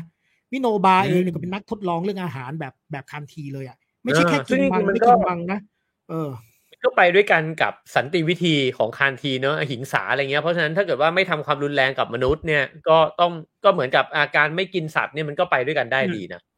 อีกอย่างนึงมันมีประเด็นนี้ด้วยครับประเด็นก็คือเวลาคันธีทดลองเรื่องอาหารเอออันนี้น่าสนใจนะเขาไม่ใช่แค่กินมังสวิรัตินะเขาเคยทดลองว่าเออถ้ากินแต่ถั่วอย่างเดียวจะรอดไหมแต่กินแต่แป้งอย่างเดียวจะรอดไหมกินแต่ผักอย่างเดียวจะรอดไหมเราจะกินได้น้อยที่สุดแค่ไหนที่จะรอดอะไรเงี้ยคือคือตอนนั้นพวกกลุ่มขบวนการนี่เขาเป็นนักทดลองอะไรแบบนั้นอ่ะเออวิโนบาก็ทำนะครับคือคล้ายๆว่าเฮ้ยตกลงแล้วเนี่ยคนอินเดียซึ่งยากจนจำนวนมากเนี่ยเราสามารถที่จะมีแบบอะไรอ่ะไอไอไอไอไอโภชนาการขั้นต่ำที่สุดที่จะรอดได้ประมาณไหนอะไรเงี้ยแทรกไปด้วยนะเป็นเชิงอุดมการทางศีลธรรมแบบนี้ไปด้วยเออเออเออเอออันนี้เจ๋งดีอ่ะคือจริงพอคุณเล่ามาถึงตรงนี้นี่ผมแบบผมอยากรู้มากเลยอ่ะไอตัวละครสองตัวใน อาร์ อาร์ มันกินอะไรอ่ะเพราะแบบคนไหนสองคนเลยพระเอกพระเอกสองคนนะนะเออแข็งแรงเป็นบ้าเลยนะฮะคือมันคงกินกินวัววันละตัวได้บ้าตอนนี้คุณเริ่มเริ่มที่อันนี้เนี่ยไม่ได้มีแค่คันธีรูปเดียวอีกสองรูปเลยครับรูปพระพุทธเจ้ารูปแรกนะครับพุทธะก็ก็อย่างที่ผมพูดไปแล้วว่าพุทธศาสนาเนี่ยกับศาสนาไชนะก็คือรูปกลางนะก็คือพระตีรถังกรนะเป็นพระศาสดาของไชนะซึ่งมีหลายองค์นะครับสองศาสนานี่เป็นศาสนากลุ่มแรกๆเลยที่กินมังสวิรัติอืมอ่าเนี่ยมันถึงมีอิทธิพล นะครับและแม้แต่ว่าพุทธศาสนาจะไม่มีอยู่ในอินเดียแล้วในช่วงช่วงที่คานธีมีชีวิตอยู่เนี่ยแต่การศึกษาพุทธศาสนาก็ยังมีฉะนั้นเนี่ยการอ้างอิงถึงคำสอนของพุทธหรือคำสอนของ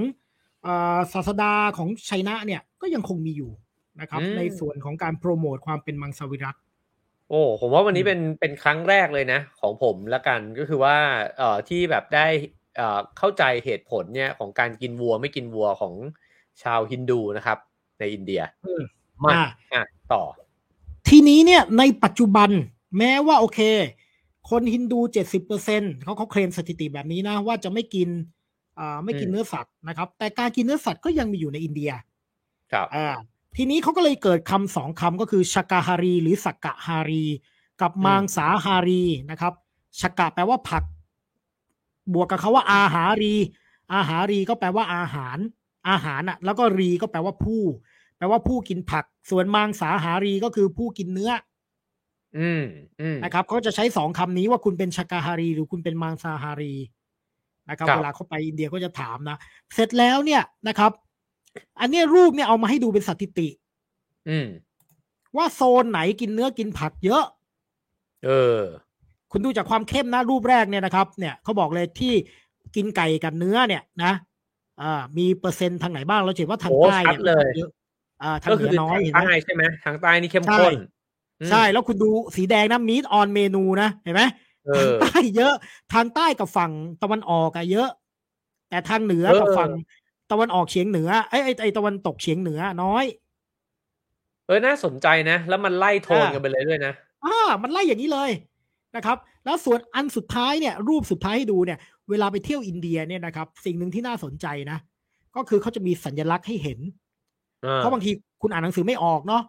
ว่าอันไหนอันไหนอันไหนมีเนื้อสัตว์ไม่มีเนื้อสัตว์ถ้าคุณเจอวงกลมสีเขียวให้รู้ว่าเมนูนั้นเป็นมังสวิรัติถ้าคุณเจอวงกลมสีแดงในสี่เหลี่ยมเนี่ยอันนั้นเป็นเมนูเนื้อสัตว์หรือนอนเวจเวจกับนอนเวจเอ๊ะเฮ้ยในร้านอาหารอินเดียเนี่ยมันแยกกันเลยไหมครับว่ามังแล้วไม่มีเนื้อบางร้านแยกบางร้านก็จะขึ้นเลยว่าเป็นเพียวเวจก็คือร้านนี้ขายแต่มังสวิรัติแต่ถ้าร้านไหนที่ขายทั้งสองอย่างเขาจะมีป้ายแดงป้ายเขียวเนี่ยบอกอ๋อหรือถ้าคุณไปกินบุฟเฟ่คือคนอินเดียก็ชอบกินบุฟเฟ่นะบุฟเฟ่โรงแรมอ่ะเออเออใช่ใช่ทุกป้ายบุฟเฟ่ก็จะต้องมีสัญลักษณ์บอกว่าไอเมนูนี้นี่มักไม่มักแม้แต่ขนมครับคุณซื้อขนมอย่างเงี้ยสมมุติคุณซื้อขนมห่อๆเงี้ยนะมันก็จะมีป้ายแดงป้ายเขียวบอกว่าอันเนี้ยมักไม่มีทุกอย่างที่กินได้ครับถ้าไปอินเดียแต่ถ้าเกิดว่าฟังที่จันตุลเล่ามาเนี่ยมันแปลว่าเอ้ยคนไม่มังนี่ก็ไม่น้อยดิคนไม่น้อยคนไม่มังน้อยที่ไหนแล้วไม่น้อยเยอะเอ้ยนี่ก็แปลว่า perception ของเราที่มีต่อคนอินเดียก็ก็ผิดเพี้ยนไปเหมือนกันนะอ่ะอย่างน้อยของผมแล้วกันเพราะผมก็เคยคิดว่าอินเดียนี่มังเยอะมังทั้งเมืองเลยคือคือมันอย่างนี้มันแล้วแต่แล้วแต่ภูมิภาคด้วยเมื่อกี้คุณเห็นไหมทางใต้กับทางตะวันไอตะวันออกเนี่ยคนกินเนื้อสัตว์เยอะอืมแต่พอทางเหนือเหนือเนี่ยคนกินเนื้อสัตว์น้อยเหตุผลคืออะไรครับเหตุผลอ่าเหตุผลอย่างนี้ด้วยครับอันนี้ก็น่าสนใจนะมันมีคนคนอธิบายให้ผมฟังอินเดียนี่มีกฎหมายนะครับหลายเรื่องที่เกี่ยวกับอาหารนะเช่นกฎหมายบางรัฐเนี่ยฆ่าได้บางรัฐห้ามฆ่ากรณีวัวนะห้ามฆ่าบางรัฐซื้อขายได้แต่ห้ามฆ่าแล้วเราเห็นทางใต้เนี่ยบางทีก็ฆ่าได้เป็นบางที่ฆ่าเพราะว่าอินเดียเป็นประเทศส่งออกเนื้อวัวครับอ๋อเออเอออันนี้เห็นไหมมันดูย้อนแย้งไหมเออคือฆ่าได้แต่ไม่กินคือฆ่ารัฐเนี้ยฆ่าได้แต่กินไม่ได้เนี่ยหรออันนี้ขึ้นขึ้นอยู่กับกฎหมายแต่ละรัฐเพราะว่าบางรัฐเลี้ยงไว้เพื่อฆ่าส่งออกเพราะฉะนั้นเนี่ยห้ามซื้อขายฆ่าได้บางรัฐฆ่าได้ซื้อขายได้เสรีบางรัฐกำหนดควบคุมบางรัฐห้ามหมดเลยไม่ว่าจะซื้อขายหรือฆ่าเออมันมันแต่ละรัฐไม่เหมือนกันนะครับในอินเดียแต่ที่แน่ๆสถิติก็คืออินเดียเนี่ยส่งออกวัวฮะในฐานะอาหารเอออันนี้มันก็เปลี่ยนแปลงไปเนาะตามแบบว่าตามเศรษฐกิจด้วยตามตามวิธีกระบวนการที่จะผลิตวัวได้ด้วยอ่ะคือแบบคุณสามารถที่จะอืมเออแล้วอีกอย่างหนึ่งอีกอย่างนึงที่น่าสนใจเพราะมันมีประเพณีทางอาหารต่างกันในอินเดียคนบางรัฐนะครับอันนี้ผมฟังมาจากคนอินเดียเองเลยนะคนเกราละรัฐเกราละทางใต้ของอินเดียเนี่ยเขาบอกว่าเขาเป็นฮินดูที่กินบีฟคือเป็นฮินดูที่กินเนื้อวัวครับคนอินเดียภาคอื่นก็งง ก็คือมันเคยมีรายการโทรทัศน์ไอ้รายการในอินเทอร์เน็ตอ่ะเป็นคุณป้าทำอาหารเกลาล่านะแล้วคุณป้าก็แบบทำบีฟเลยแกงกะหรี่บีฟและคนที่มอมเมนต์ก็เฮ้ยเป็นฮินดูหรือเปล่าทำไมยูทำอย่างงี้บาบาบาบาบาบาแล้วคนเกลาล่าก็มาเถียงว่าอ้าวก็กูกินไงเออก็รัดกูกินก็บรรพบุรุษกูกินไงก็กินกันมานานแล้วไงอย่างเงี้ยเขาบอกว่าประเพณีเขากินวัวเออก็เป็นความซับซ้อนของคนศาสนาเดียวกันอีกเพราะว่าไม่ได้แปลว่าทั้งหมดทั้งมวลเนี่ยเป็นเหมือนกันใช่ไหมแม้แม้แต่พราหมณ์อันนี้ผมเล่าให้ฟังนะแม้แต่พราหมณ์นะครับคุณไปอ่านนิยายเบงกอลีของท่านเสถียรโกเสนนะครับประทีปนะหรือแม้กระทั่งคุณไปเที่ยวแถวแถวเบงกอก็คือกันกัตตาอะไรแถวนั้นอ่ะภาคตะวันออกอ่ะนะครับพราหมณ์ที่นั่นเขากินปลากันนะครับทำไมอ่ะปกติพราหมณ์เนี่ยที่ไหนๆเขากินมังสวิรัติกันหมดไม่มีฐานความรู้คือคือพราหมณ์เนี่ยเขาถือเรื่องความบริสุทธิ์มากเพราะฉะนั้นเขาจะกินมังสวิรัติกันแล้วเขากินชนิดว่าเออหัวหอมกูก็ไม่กินอะไรเงี้ยแบบผักฉุนกูก็ไม่กินแต่ที่เกที่ที่ที่เบงกอลอ่ะเขากินปลากันเฉยเลยฮะเออเพราะเขาบอกว่าเขากินมาตั้งแต่บรรพบุรุษอ๋อโอเคอ่ะเพราะฉะนั้นนี่ไอ้เจ้าแผนภูมิอันเนี้ยมันก็เหมือนกับว่ามันมีความแตกต่างกันไปตามภูมิภาคตามรัฐนะครับก็ไปจนกระทั่งตั้งแต่กฎหมายประเพณีที่สืบต่อกันมาแล้วก็เอ่อมาจนถึงเรื่องเศรษฐกิจด้วยนะครับก็คือขายบางอันก็ขายขายขายขายกันไปใช่ใช่ก็คือนั่นแหละฮะอันนี้มันจะเราจะเห็นเลยว่าเอ้ยมันไม่ได้เป็นแค่เรื่องของศาสนาและความเชื่อแล้วมันเป็นเรื่องเศรษฐกิจมันเป็นเรื่องการเมืองสังคมเป็นเรื่องวัฒนธรรมด้วยอืมอืมอืมฟังคุณวันนี้ผมนึกถึงตอนที่ไปเดินเนปาลเขาก็มีบอกเหมือนกันว่าแบบเออบางบางโซนเนี่ยเขาเลี้ยงจามารีแต่เขาไม่กินแต่เขาฆ่านะแล้วเขาก็ส่งเนื้อเนี่ยไปขายส่งเนื้อไปที่อื่นใช่ใช่คล้ายๆกันฮะคล้ายๆกันอืมอืมครับผมอ่าอันต่อไปอ่าเปลี่ยนจากเรื่องเนื้อบ้างอันนี้บางคนบอกว่าเฮ้ยอาหารอินเดียเผ็ดร้อนนะครับอาหารอินเดียต้องต้องเผ็ดต้องร้อนแน่นอนนะครับอืมแต่ว่าสิ่งที่น่าสนใจก็คือพริกที่ใช้ในอาหารอินเดียเยอะๆไม่ได้เป็นของอินเดียฮะอ่าอ่ามาจากไหนมาจากอเมริกาใต้มาจากถูกต้องครับพริกเนี่ยไม่ใช่พืชเอเชียพริกเป็นของอเมริกาใต้มาจากโปรตุเกสมาจากนู่นนี่นะแล้วพวกเนี่ยฝรั่งเอามานะครับเอามาอินเดียเอามาไทยเพราะฉะนั้นเนี่ยสิ่งที่น่าสนใจนะอินเดียเนี่ยในคำศัพท์ดั้งเดิมไม่มีคำว่าพริกนะครับในภาษาสันสกฤตอ่ะโอ้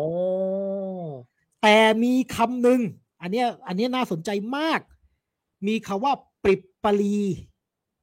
อืมปริปปลีเนี่ยปัจจุบันใช้แปลว่าพริกแต่ว่าปริปปลีเนี่ยในสันสกฤตแต่เดิมแปลว่าดีปลีแม่งงงเข้าไปอีกคุณรู้จักดีปลีไหมคุณรู้จักดีปลีไหมอ่ะเปิดรูปมาคุณเปิดรูปมาเอออ่ารูปแรกเห็นไหมครับไอ้ที่เป็นยวงยวงแดงแดงเขียวเขียวเนี่ยรูปแรกเลยอ่ะครับอันนั้นแหละคือพืชที่เรียกว่าดีปรีหรือเราเรียกว่าพริกไทยยาวมันเป็นพืชตระกูลพริกไทยแต่ตอนมันสุกอะฝักมันจะสีแดงนะครับถ้ามันมันแห้งแล้วมันจะดำดำมันเป็นพืชตระกูลเดียวกับรูปสุดท้ายก็คือพริกไทยเดี๋ยวนะ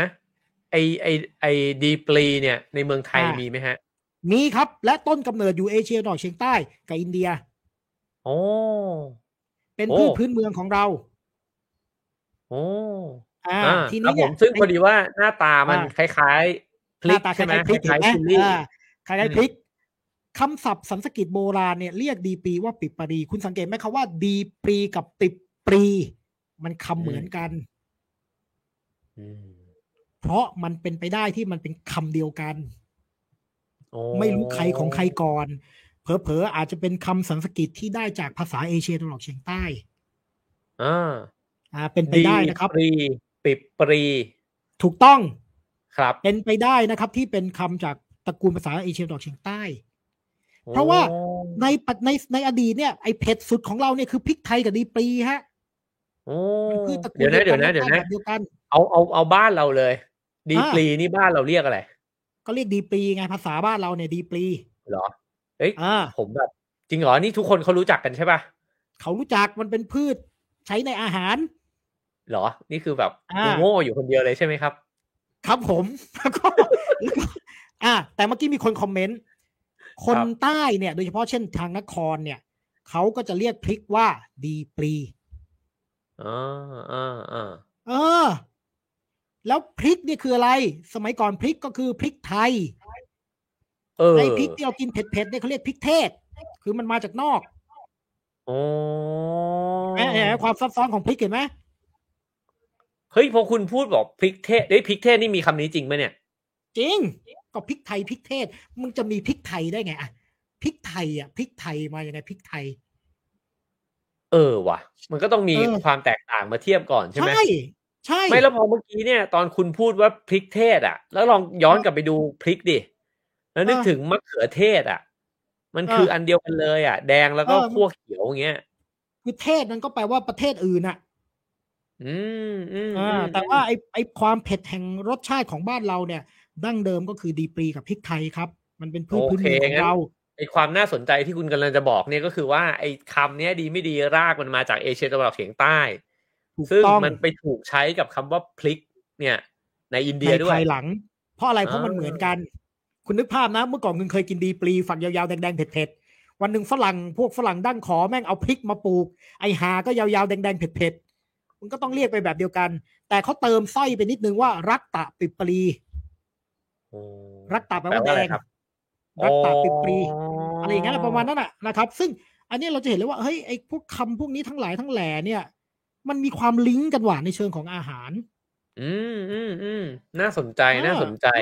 อ่ะแต่แปลว่าพอพวกตะวันตกเนี่ยเริ่มเข้าไปในอินเดียแล้วก็อินเดียเริ่มรู้จักพริกนะครับแล้วก็เริ่มใช้พริกแล้วว่าใช่เป็นส่วนหนึ่งของอาหารอินเดียไปเลยใช่แต่อินเดียเนี่ยอันนี้ก็น่าสนใจเหมือนบ้านเราเมื่อก่อนเราก็ไม่ได้กินเผ็ดกันขนาดนี้ไงเราเจอพริกจากฝรั่งเข้าไปไงนะเราก็เอาพริกนะมาเป็นซึ่งน่าจะเข้ามาแค่กลางๆอยุธยาเองก่อนหน้านั้นก็ไม่ได้แดกพริกอะไรกันมากมายขนาดนี้หรอกเพราะฉะนั้นเนี่ยไอ้มายาคติโอ้โหอาหารไทยต้องเผ็ดอาหารฝรั่งต้องไอ้อาหารอินเดียต้องเผ็ดเนี่ยจริงๆไม่ใช่นะครับมันเป็นรสที่ถูกถูกรับมาจากฝรั่งจากวัตถุดิบของฝรั่งแต่อันนึงที่น่าสนใจก็คือว่าจริงๆแล้วเนี่ยตอนที่พวกตะวันตกเนี่ยเริ่มแบบล่าอาณานิคมกันอะไรเงี้ยสิ่งที่เขาสนใจมากๆเลยคือเครื่องเทศใช่ไหมซึ่งในเครื่องเทศนั้นเนี่ยมันก็คือพริกไทยนั่นแหละใช่ป่ะ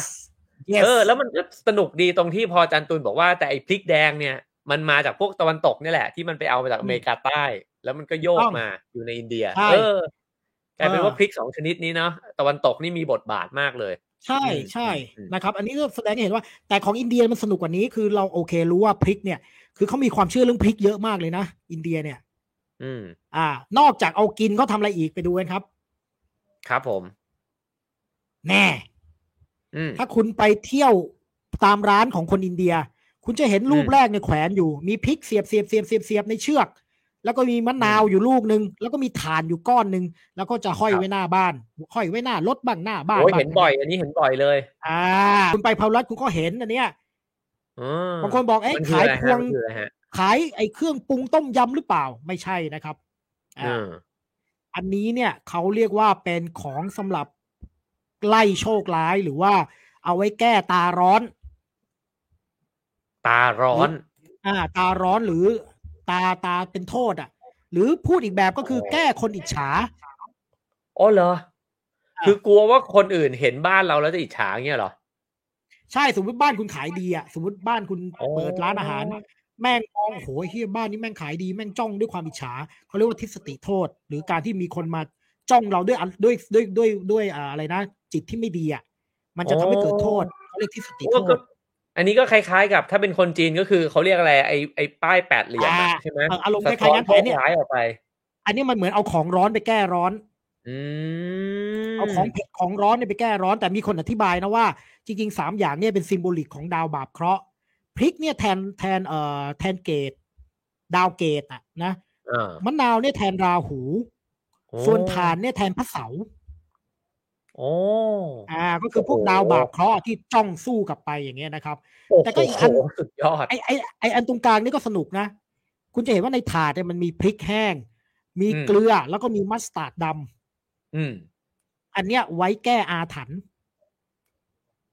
อะไรบ้างครับอาถรรพ์เช่นคุณเข้าไปบ้านนี้มีทำคุณไสมีพูดผีปีศาจนะครับเขาก็จะเอาของพวกเนี้ยสามอย่างเนี้ยซัดลงในไฟอืมอ่าหรือจุดให้เกิดควันหรือว่าคว้างเข้าไปเลยนะครับมีพริกมีเกลือแล้วก็มีมัสตาร์ดด เชื่อกันว่าไอ้พวกนี้จะไล่วัฒนธรรมพราหมณ์ปะวัฒนธรรมพื้นเมือง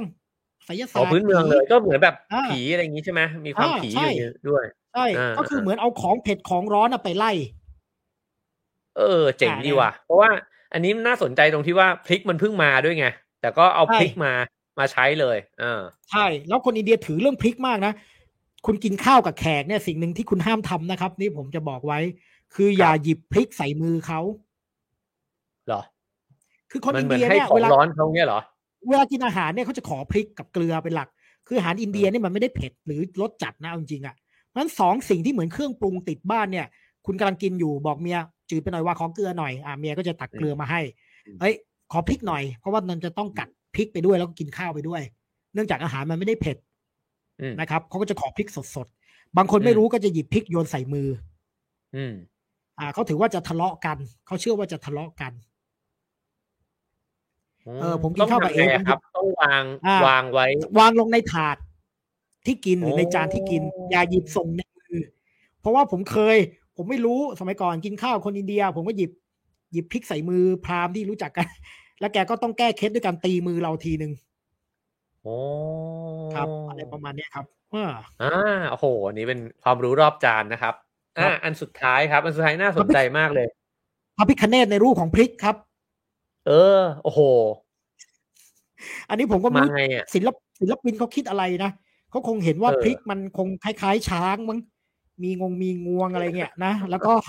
อาจจะอาจจะเป็นสัญลักษณ์เหมือนกับขับไล่สิ่งไม่ดีอะไรเงี้ยก็เลยเอารูปพริกมาเป็นรูปพระพิฆเนศอืมอืมโอ้กลายเป็นว่าพริกนี่ถูกใช้ในแง่ของแบบเครื่องรางเนาะในการที่จะแบบปัดเป่าโชคร้ายออกไปอ่าทีนี้นอกจากวัฒนธรรมกินพริกนะครับอีกสิ่งหนึ่งที่น่าสนใจในวัฒนธรรมอาหารอินเดียก็คือของมึนเมานะครับอย่างแรกเรียกว่าโสมะเนี่ยน่าจะเป็นต้นในเนี่ยไอ้เนี่ยไอ้ผมก็ไม่รู้ว่าจริงๆมันคือต้นอะไรนะแล้วก็เราเห็นรูปที่สองเนี่ยพราหมณ์เขากำลังคั้นน้ำโสมอยู่นะครับรูปขาวดำเนี่ยในพิธีกรรมมันก็เลยเราก็เลยไม่ใช่แบบโสมโสมเกาหลีไม่ใช่จับอะไรไม่ใช่ไม่ใช่ไม่ใช่ไม่ใช่มันเป็นพืชที่ทำให้เกิดฤทธิ์เมาแต่ว่าด้วยความที่มันเป็นพืชที่ทำให้เกิดฤทธิ์มึนเมาเนี่ยนะครับเขาก็เลยเอามาเรียกเล่าไงว่าโสมไงน้ำโสมน้ำโสมอ่ะเออเวลาคุณอ่านวรรณกรรมเนี่ยถ้าเขาบอกน้ำโสมเนี่ยอ่ะก็หมายถึงเหล้าได้อ่าส่วนอีกอันนึงเนี่ยนะครับอันนี้เนี่ยผมว่าเรารู้จักกันดีเลยก็คือพังคะพังคะคืออะไรพังคะหรือพังเนี่ยก็คือกัญชานั่นเองโนอ่ะฮะครับแต่ถ้าคุณไปเที่ยวเมืองพาราณสีคุณจะเจอพี่ผู้ชายคนเนี้ยนะครับแล้วก็นั่งอยู่ในร้านที่เรียกว่าเนี่ย Government Authorized พังคะช็อปก็คือร้านที่รัฐบาลอนุญาตให้ขายกัญชาได้อ่าแล้วกินยังไงเอามาปั่นกินกับโยเกิร์ตครับอ๋อเอ้ยดีน่าสนใจมากอันนี้น่าสนใจมากครับน่าสนใจแก้วเดียวน็อกแน่นอนครับเขียวอือเคยลองป่ะเคยลองไหมไม่เคยลองครับแต่ว่าเพื่อนที่ไปบอกว่าน็อกแดกเลยครับแก้วเดียวจบครับผมอืมเออเออเออเออโหเออเออถ้ามีโอกาสเอ้ยไม่เคยสังเกตถึงอันนี้เหมือนกันครับพังคะเออไว้ถ้าเจอหน้าตาอินเดียเนี่ยมันมีบางเมืองที่เขาขายอันนี้กันเปิดเผยก็คือเมืองพาราณสีนะครับเพราะเขาถือว่ามันเป็นพืชสมุนไพรที่เกี่ยวกับพระศิวะแล้วเพราะฉะนั้นสมัยก่อนเนี่ยฝรั่งเนี่ยโอ้โหทุกคนดั้นด้นไปพาราณสีส่วนหนึ่งก็คือกูจะไปดื่มพังคะนี่แหละแปลว่าเมืองอื่นนี่กัญชาไม่ได้ขายถูกกฎหมายแบบนี้ไม่ได้ไม่ได้ไม่ได้นะครับแล้วก็แต่ว่าอินเดียนี่จะมียกเว้นเช่นบางบางเทศกาลของเอ่อทางศาสนาเนี่ยเขาก็ให้ขายเพราะว่าพวกนักบวชเขาใช้กันนะครับกัญชาเนี่ยอืมอืมอืมอืมครับเออผมว่าไอ้พวกอุปกรณ์ช่วยในเรื่องของการกระตุ้นสมองให้มันแบบหลุดออกไปจากไอ้สภาวะปัจจุบันนี่มันก็เออถูกพูดถึงเยอะเนาะใช่ครับมันมีในแต่ละชนเผ่าในโบราณกาลเนี่ยก็ใช้กันมาเรื่อยๆนะใช่ครับผมเพราะว่ามนุษย์มันจะมีจินตนาการจะเข้าถึงสภาวะบางอย่างอ่ะมันก็ต้องอาศัยเครื่องมืออ่ะนะเพราะฉะนั้นบางทีพวกเครื่องของมึนเมาเขาถึงเรียกสปิริตไงเออโหเฮ้ยอันนี้เพิ่งเก็ทเลยอ่ะเดี๋ยวนะเมื่อกี้คุณคุณยกสไลด์นี้ขึ้นมาเนี่ยเพื่อที่จะบอกว่าคนอินเดียเนี่ยเขาก็มีการกินของมึนเมากันทีนี้เนี่ยตามหลักศาสนาเนี่ยมันกินได้ไหมมันกินได้ไหมอันนี้อันนี้แปลกนะ คุณดูเนี่ยใช้ของมูลนี้มาตั้งแต่โบราณน้ำโสมเนี่ยคั้นกันมาตั้งแต่ยุคพระเวทพังค่าก็ใช้กันมานานแต่ฮินดูมีกฎไม่ให้กินเหล้าเออแปลว่ากินกินน้ำโสมได้กัญชานี่คือได้แต่ว่าเหล้านี่คือไม่ได้เออแต่ก็ขายเหล้าแล้วผลิตเหล้ากันในอินเดียด้วยอ้าวแล้วแล้วใครกินน่ะก็ฮินดูนี่แหละครับ ผม, ผมนึกถึงตอนไปเที่ยวอิหร่านแล้วเขาก็แบบว่าเอาบงเอาเบียร์เสิร์ฟเต็มโต๊ะเลยอะไรเงี้ยแล้วบอกอ้าวเอ้ยที่นี่เขาห้ามกินไม่ใช่เหรออะไรเงี้ยเขาบอกว่าห้ามกินให้คนอื่นเห็นอ๋อโอเคคล้ายๆกันคืองี้คืองี้อันนี้น่าสนใจคืออย่างที่ผมบอกฮินดูแต่เดิมเนี่ยวัฒนธรรมของมึนเมามันมีอยู่น้ำโสมะเนี่ยมันมีอยู่พังคะเนี่ยมันมีอยู่อันนู่นนี่นั่นมีเยอะแยะไปหมดนะครับแต่ว่าพอมันเกิดพุทธศาสนาขึ้นมาเนี่ยพุทธศาสนาอีกแล้วนะครับคุณสังเกตนะอันนี้อันนี้ไม่ใช่เป็นไอเดียผมนะอันนี้เป็นไอเดียอาจารย์สิริพจน์แกบอกว่าเราดูศีลห้าของพุทธนะห้ามฆ่าสัตว์ห้ามลักทรัพย์ห้ามประพฤติผิดในกามห้ามพูดปดพูดส่อเสียดและข้อสุดท้ายห้ามกินเหล้าถ้าคุณไปดูในยมะของของหลักปฏิบัติของโยคะเหมือนกันเลยนะต่างกันข้อเดียวก็คือข้อห้าข้อห้าไม่มีของฝั่งฮินดูอ่ะซึ่งแสดงว่าอะไรแสดงว่าอันเนี้ยพุทธศาสนาอาจจะหยิบยืมมาจากฮินดูแล้วมาเปลี่ยนข้อห้า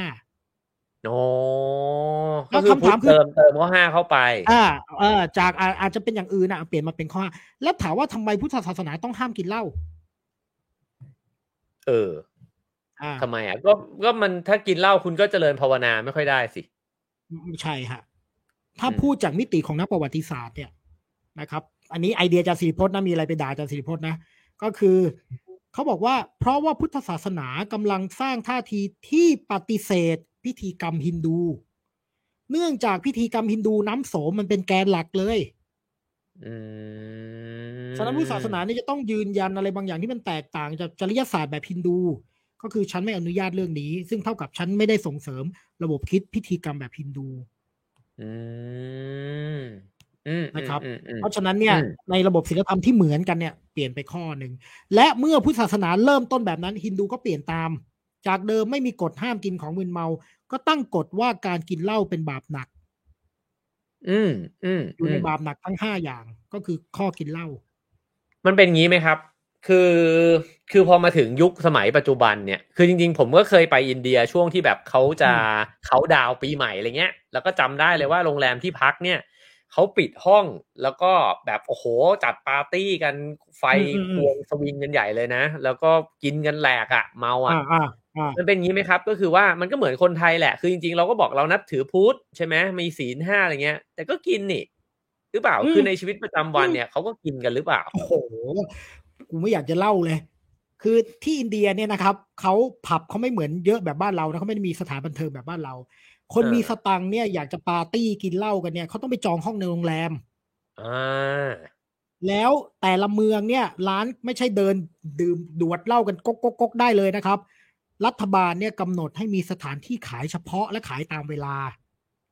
คือถ้าคุณจะกินเหล้าคุณต้องไปที่เนี่ยอีร้านเนี่ยคุณถึงจะซื้อได้อ่าไม่ใช่ว่าไอ้เหี้ยเดินไปร้านไหนก็มีเบียร์ขายไม่ใช่นะครับอ๋ออันนี้หนักกว่าเราอีกใช่ไหมอ่าหนักกว่าเราซื้อยากแล้วนะอ่าของแขกนี่คือถ้าคุณจะกินเหล้าเนี่ยคุณต้องไปร้านเฉพาะหรือไม่คุณก็ต้องไปเปิดโรงแรมอย่างที่บอกก็แหละแล้วคุณไปปาร์ตี้กันแบบนั้นนะครับมันไม่ได้มันไม่ได้ง่ายแบบเราอะแต่ถามว่าเออซื้อกลับมาแอบกินที่บ้านอะไรก็มีแหละแต่ว่าไอ้ถ้าเกิดจะกินกันเออกระเลิกแบบบ้านเราเนี่ยไม่มีนะครับไปเดินเข้าคาราโอเกะสั่งเบียร์ห้ากระป๋องเนี่ยไม่ได้นะไม่มีอินเดียเนี่ยต้องกินในที่เฉพาะมันน่าสนใจมากเลยอะว่าแบบเออไอปริมาณการกินเหล้าของคนอินเดียมันมากน้อยแค่ไหนยังไงเนาะอืมเออเออแต่แต่นี้ก็ที่อาจารย์ตูนพูดนี่เป็นภาพใหม่เหมือนกันนะครับเพราะว่าไอ้ภาพในในในมโนคติเนี่ยคือคิดว่าเขาคงไม่ค่อยได้กินกันเท่าไหร่หรอกมั้งอะไรเงี้ยโอ้โหกูจะบอกงานคณะจตุรถีเนี่ยงานแห่พระพิฆเนศเนี่ยนะเมากันชิบหายไว้ปวงเลยครับไอ้ที่เต้นๆกันอยู่ที่ถนนนะครับครับผมเออเออเอออ่าวันนี้ก็มีภาพที่เปลี่ยนแปลงไปเหมือนกันนะก็อ่าคนฮินดูก็มีกินสัตว์ด้วยกินวัวยังมีเลยนะครับแล้วก็ของมึนเมาก็มีกินกันอยู่ในชีวิตประจำวันด้วยเช่นกันครับผมอ่ะโอเคผมจะไปจนกว่าคุณจะเหนื่อยก็อาจจะอีกสัก สองถึงสาม แผ่นแล้วกันเนาะได้อ้าวเมื่อกี้คุณถามว่าที่ไหนก็ขายเหล้าเหล้ากินมากกินน้อยเอากูเอาสถิติมาให้ดูเนี่ยแผนที่เนี่ยนะครับเนี่ยเลยบอกเลยว่านะแอลกอฮอล์พื้นที่ที่กินแอลกอฮอล์เยอะน้อยระหว่างผู้หญิงกับผู้ชาย คุณดูนะครับเนี่ยถ้าไอ้แดงเข้มๆเนี่ยก็คือจุดที่กินเยอะเอออ่าไอ้ไอ้ไอ้ไอ้ไอ้อันแรกเนี่ยก็คืออันที่ผู้ชายอันที่สองนี่ผู้หญิงเฮ้ยแต่ก็เห็นใช่ไหมเข้มกว่านะเออผู้หญิงเข้มในบางเมืองเอออ่าแต่ว่าผู้ชายอ่ะกระจายกว่าแต่ว่าจะเห็นว่าผู้ชายทั้งทั้งเหล้าทั้งเนื้อสัตว์มันมีโซนอยู่เห็นป่ะเออว่าเฮ้ยคือคือไอ้โซนเนื้อสัตว์หนักเนี่ยก็เหล้าหนักด้วยเหมือนกันนะถูกต้องถูกต้องเออเออเออแล้วคุณเห็นไหมไอ้สีเหลืองเนี่ยไอ้มุมสีเหลืองเนี่ยมันจะอยู่ฝั่งเนี่ยใช่ไหมฝั่งซ้ายมือและอีอีเมืองซ้ายมือนั่นคืออะไรคุชราชบ้านเกิดคานธีกับบ้านนายกโมดีคนปัจจุบันไงอ๋อจะบริสุทธิ์หน่อยอย่างเงี้ยเหรอเออก็ไม่รู้ว่าเข่งศาสนามั้งอ๋อเอ้ยอันนี้น่าสนใจว่ะเออเออแล้วผมเอาเอารูปเทวรูปให้ดูเห็นป่ะเอออ่าอันเนี้ยผมชอบใจมากเลยเทวดาองค์ใหญ่ผู้ชายเนี่ยชื่อพระวรุณพระวรุณเป็นเทพแห่งน้ำเนาะเออพวกเรารู้จักใช่ไหมครับพระวรุณเป็นเทพแห่งน้ำพระพิรุณน่ะเออแต่ว่าแต่ว่าองค์ผู้หญิงที่เป็นเมียแกข้างๆเนี่ยนะครับชื่อวารุณีอืมวารุณีแปลว่าแปลว่าเหล้าอ๋อน้ำกับเหล้าเออเทพเจ้าแห่งน้ำมีฉายาคือคือคำว่าวารุณีก็แปลว่าวารุณน่ะแต่เป็นคำนามเพศหญิงแต่เขานับถือว่าเป็นเทวีแห่งสุราก็คือเหล้าก็ยังมีเทวีด้วยเหมือนกันอ๋อแสดงว่าโบราณเนี่ยเขานับถือนะครับเหล้านี่ถือว่าเป็นสิ่งและวารุณีเนี่ยชอบอยู่กับเนี่ยพระวรุณกับท้าวกุเวนนั่นแปลว่าอันนี้มันเป็นส่วนหนึ่งของความสุขของมนุษย์ท้าวกุเวนเนี่ยเป็นเทพแห่งทรัพย์เหล้าทรัพย์สมบัติอะไรนี่มันมันเป็นของอยู่ด้วยกันน่ะนี่คืออินเดียโบราณเดี๋ยวนี้เดี๋ยวนี้ไม่มีใครนับถือแล้วนะวารุณีอ่ะแต่ว่าสมัยโบราณเนี่ยมันมีรูปปั้นอยู่ไงซึ่งแสดงเห็นว่าเขามองเห็นเหล้าเนี่ยมันเป็นเรื่องสำคัญนะครับเป็นเรื่องศักดิ์สิทธิ์มันไม่ใช่แบบโอยเรื่องเลวร้ายอะไรขนาดนั้นน่ะเออเอ้ยจริงๆคุณน่าจะเอายี่ห้อเหล้าอินเดียมาให้ดูหน่อยอ่าลืมจริงๆตั้งใจว่าจะเอามาให้แต่เดี๋ยวจะกลายเป็นโฆษณาให้เขาอ๋อเออว่ะแต่เราไม่ได้อยู่ในทีวีนะเราเราไม่โดนบอมเบย์ซับไฟบอมเบย์ซับไฟใครไปหรอมีหลายยี่ห้อไหมมีหลายยี่ห้อไหมหลายยี่ห้อแต่ว่ายี่ห้อดังมากก็คือบอมเบย์ซับไฟโอ้ล่ะขวดมันจะเป็นสีเหมือนซับไฟครับสีฟ้าฟ้าใสๆแล้วมีรูปควีนวิกตอเรียแบบเหล้านี้แบบระดับอ่าแบบเกรดแบบควีนรับประกันอะไรเงี้ยอ่าเป็นเหล้าสวยหรูเลยเออเฮ้ยๆอันนี้พอพอพอวันนี้คุยแล้วรู้สึกว่าเออแปลกใจตัวเองเลยอ่ะคือเวลาไปไหนไปไหนก็จะพยายามลองกินเบียร์ที่นู่นอะไรเงี้ยนะแต่แบบเฮ้ยอินเดียมันไม่เคยคิดเลยว่าเออไม่เคยคิดว่าจะกินเบียร์อินเดียเงี้ยมันเออไม่เออแปลกดีพอวันนี้จันตุลบอกนี่คือเออว่ะแปลว่าเขาก็มีเหมือนกันนะครับเบียร์เขาอาจจะไม่เท่าเหล้านะครับคนอินเดียอาจจะกินเหล้ามากกว่าผมเข้าใจอย่างนั้นนะอ่ะอันนี้อาจจะผิดก็ได้แต่ว่าแต่ว่าเหล้าเนี่ยเขามีหลากหลายยี่ห้อแล้วเหล้าดังของเขาเลยบางใครบางทีไปเที่ยวเนี่ยดิวตี้ฟรีก็ต้องหิ้วเนี่ยแบมบูซับไฟมาเนี่ยอ่าอืมอืมอืมมีอันนี้ถามเล่นๆมียี่ห้อไหนที่ใช้เทพเจ้าเนี่ยมาเป็นโลโก้อะไรอย่างงี้ไหมยังไม่เคยเห็นใช้ได้ไหมสมมุติมีสินค้าอะไรเงี้ยเขาใช้เทพเจ้ามาเป็นโลโก้ได้ไหมแบบสมมุติเอ่อปลาอะไรนะเอ่อน้ำน้ำปลาตาคเนศอะไรเงี้ยเหรออะไรอย่างเงี้ยยังไม่เคยเห็นมันแบบมันมันเซนซิทีฟไหมอ่าผมคิดว่ามันขึ้นอยู่กับ product ครับอาจจะมีแหละแต่ว่าอาจจะต้องแล้วแต่ product อืมอ่าเพราะว่าถ้าเกิดดูแบบมันไม่เหมาะอะไรคนก็จะอาจจะด่าได้อืมอ่าแต่ว่าแต่ว่าคิดว่าน่าจะขึ้นอยู่กับ product แต่แต่ไม่ค่อยเห็นนะไม่ค่อยเห็นครับยังยังไม่ค่อยเห็นเท่าไหร่เพราะผมจำได้เลยตอนที่ไปกุสินาราเนี่ยผมจำได้ว่ามีร้านตัดผมอ่ะชื่อสิทธัตถะบาร์เบอร์อ๋ออ๋ออ๋อแต่นี่อาจจะเป็นแบบนั่นสินั่นสิคงตัดทรงเดียวเลยอ่ะอ่านโมตัสสะนโมตัดแล้วก็สะด้วยอย่างเงี้ยเหรอตัดแล้วไม่มีให้สะแล้วหมดเกลี้ยงไปแล้วอ่ะมาอีกสักเอาเอาไงอันนี้จะเก็บไว้ครั้งหน้าหรือว่าจะยังไงครับเอาเอาอีกสักหน่อยนึงอีกสักนิดนึงเนี่ยอันนี้เอาสักสักอันนึงนะอ่ะโอเคอ่ะเพื่อใช้มันเป็นเรื่องตำนานให้จบนะครับคนอินเดียก็จะมีเรื่องนึงที่เขาอ่ากินและไม่กินก็คือเรื่องหอมแดงกับกระเทียมอืมอ่าบางคนก็ไม่กินหอมแดงบางคนก็ไม่กินกระเทียมอะไรอย่างเงี้ยนะอ่าแต่ว่าคนอินเดียเนี่ยเขามีความเชื่อนะครับว่าหอมแดงกับกระเทียมเนี่ยมันมาจากตำนานอืม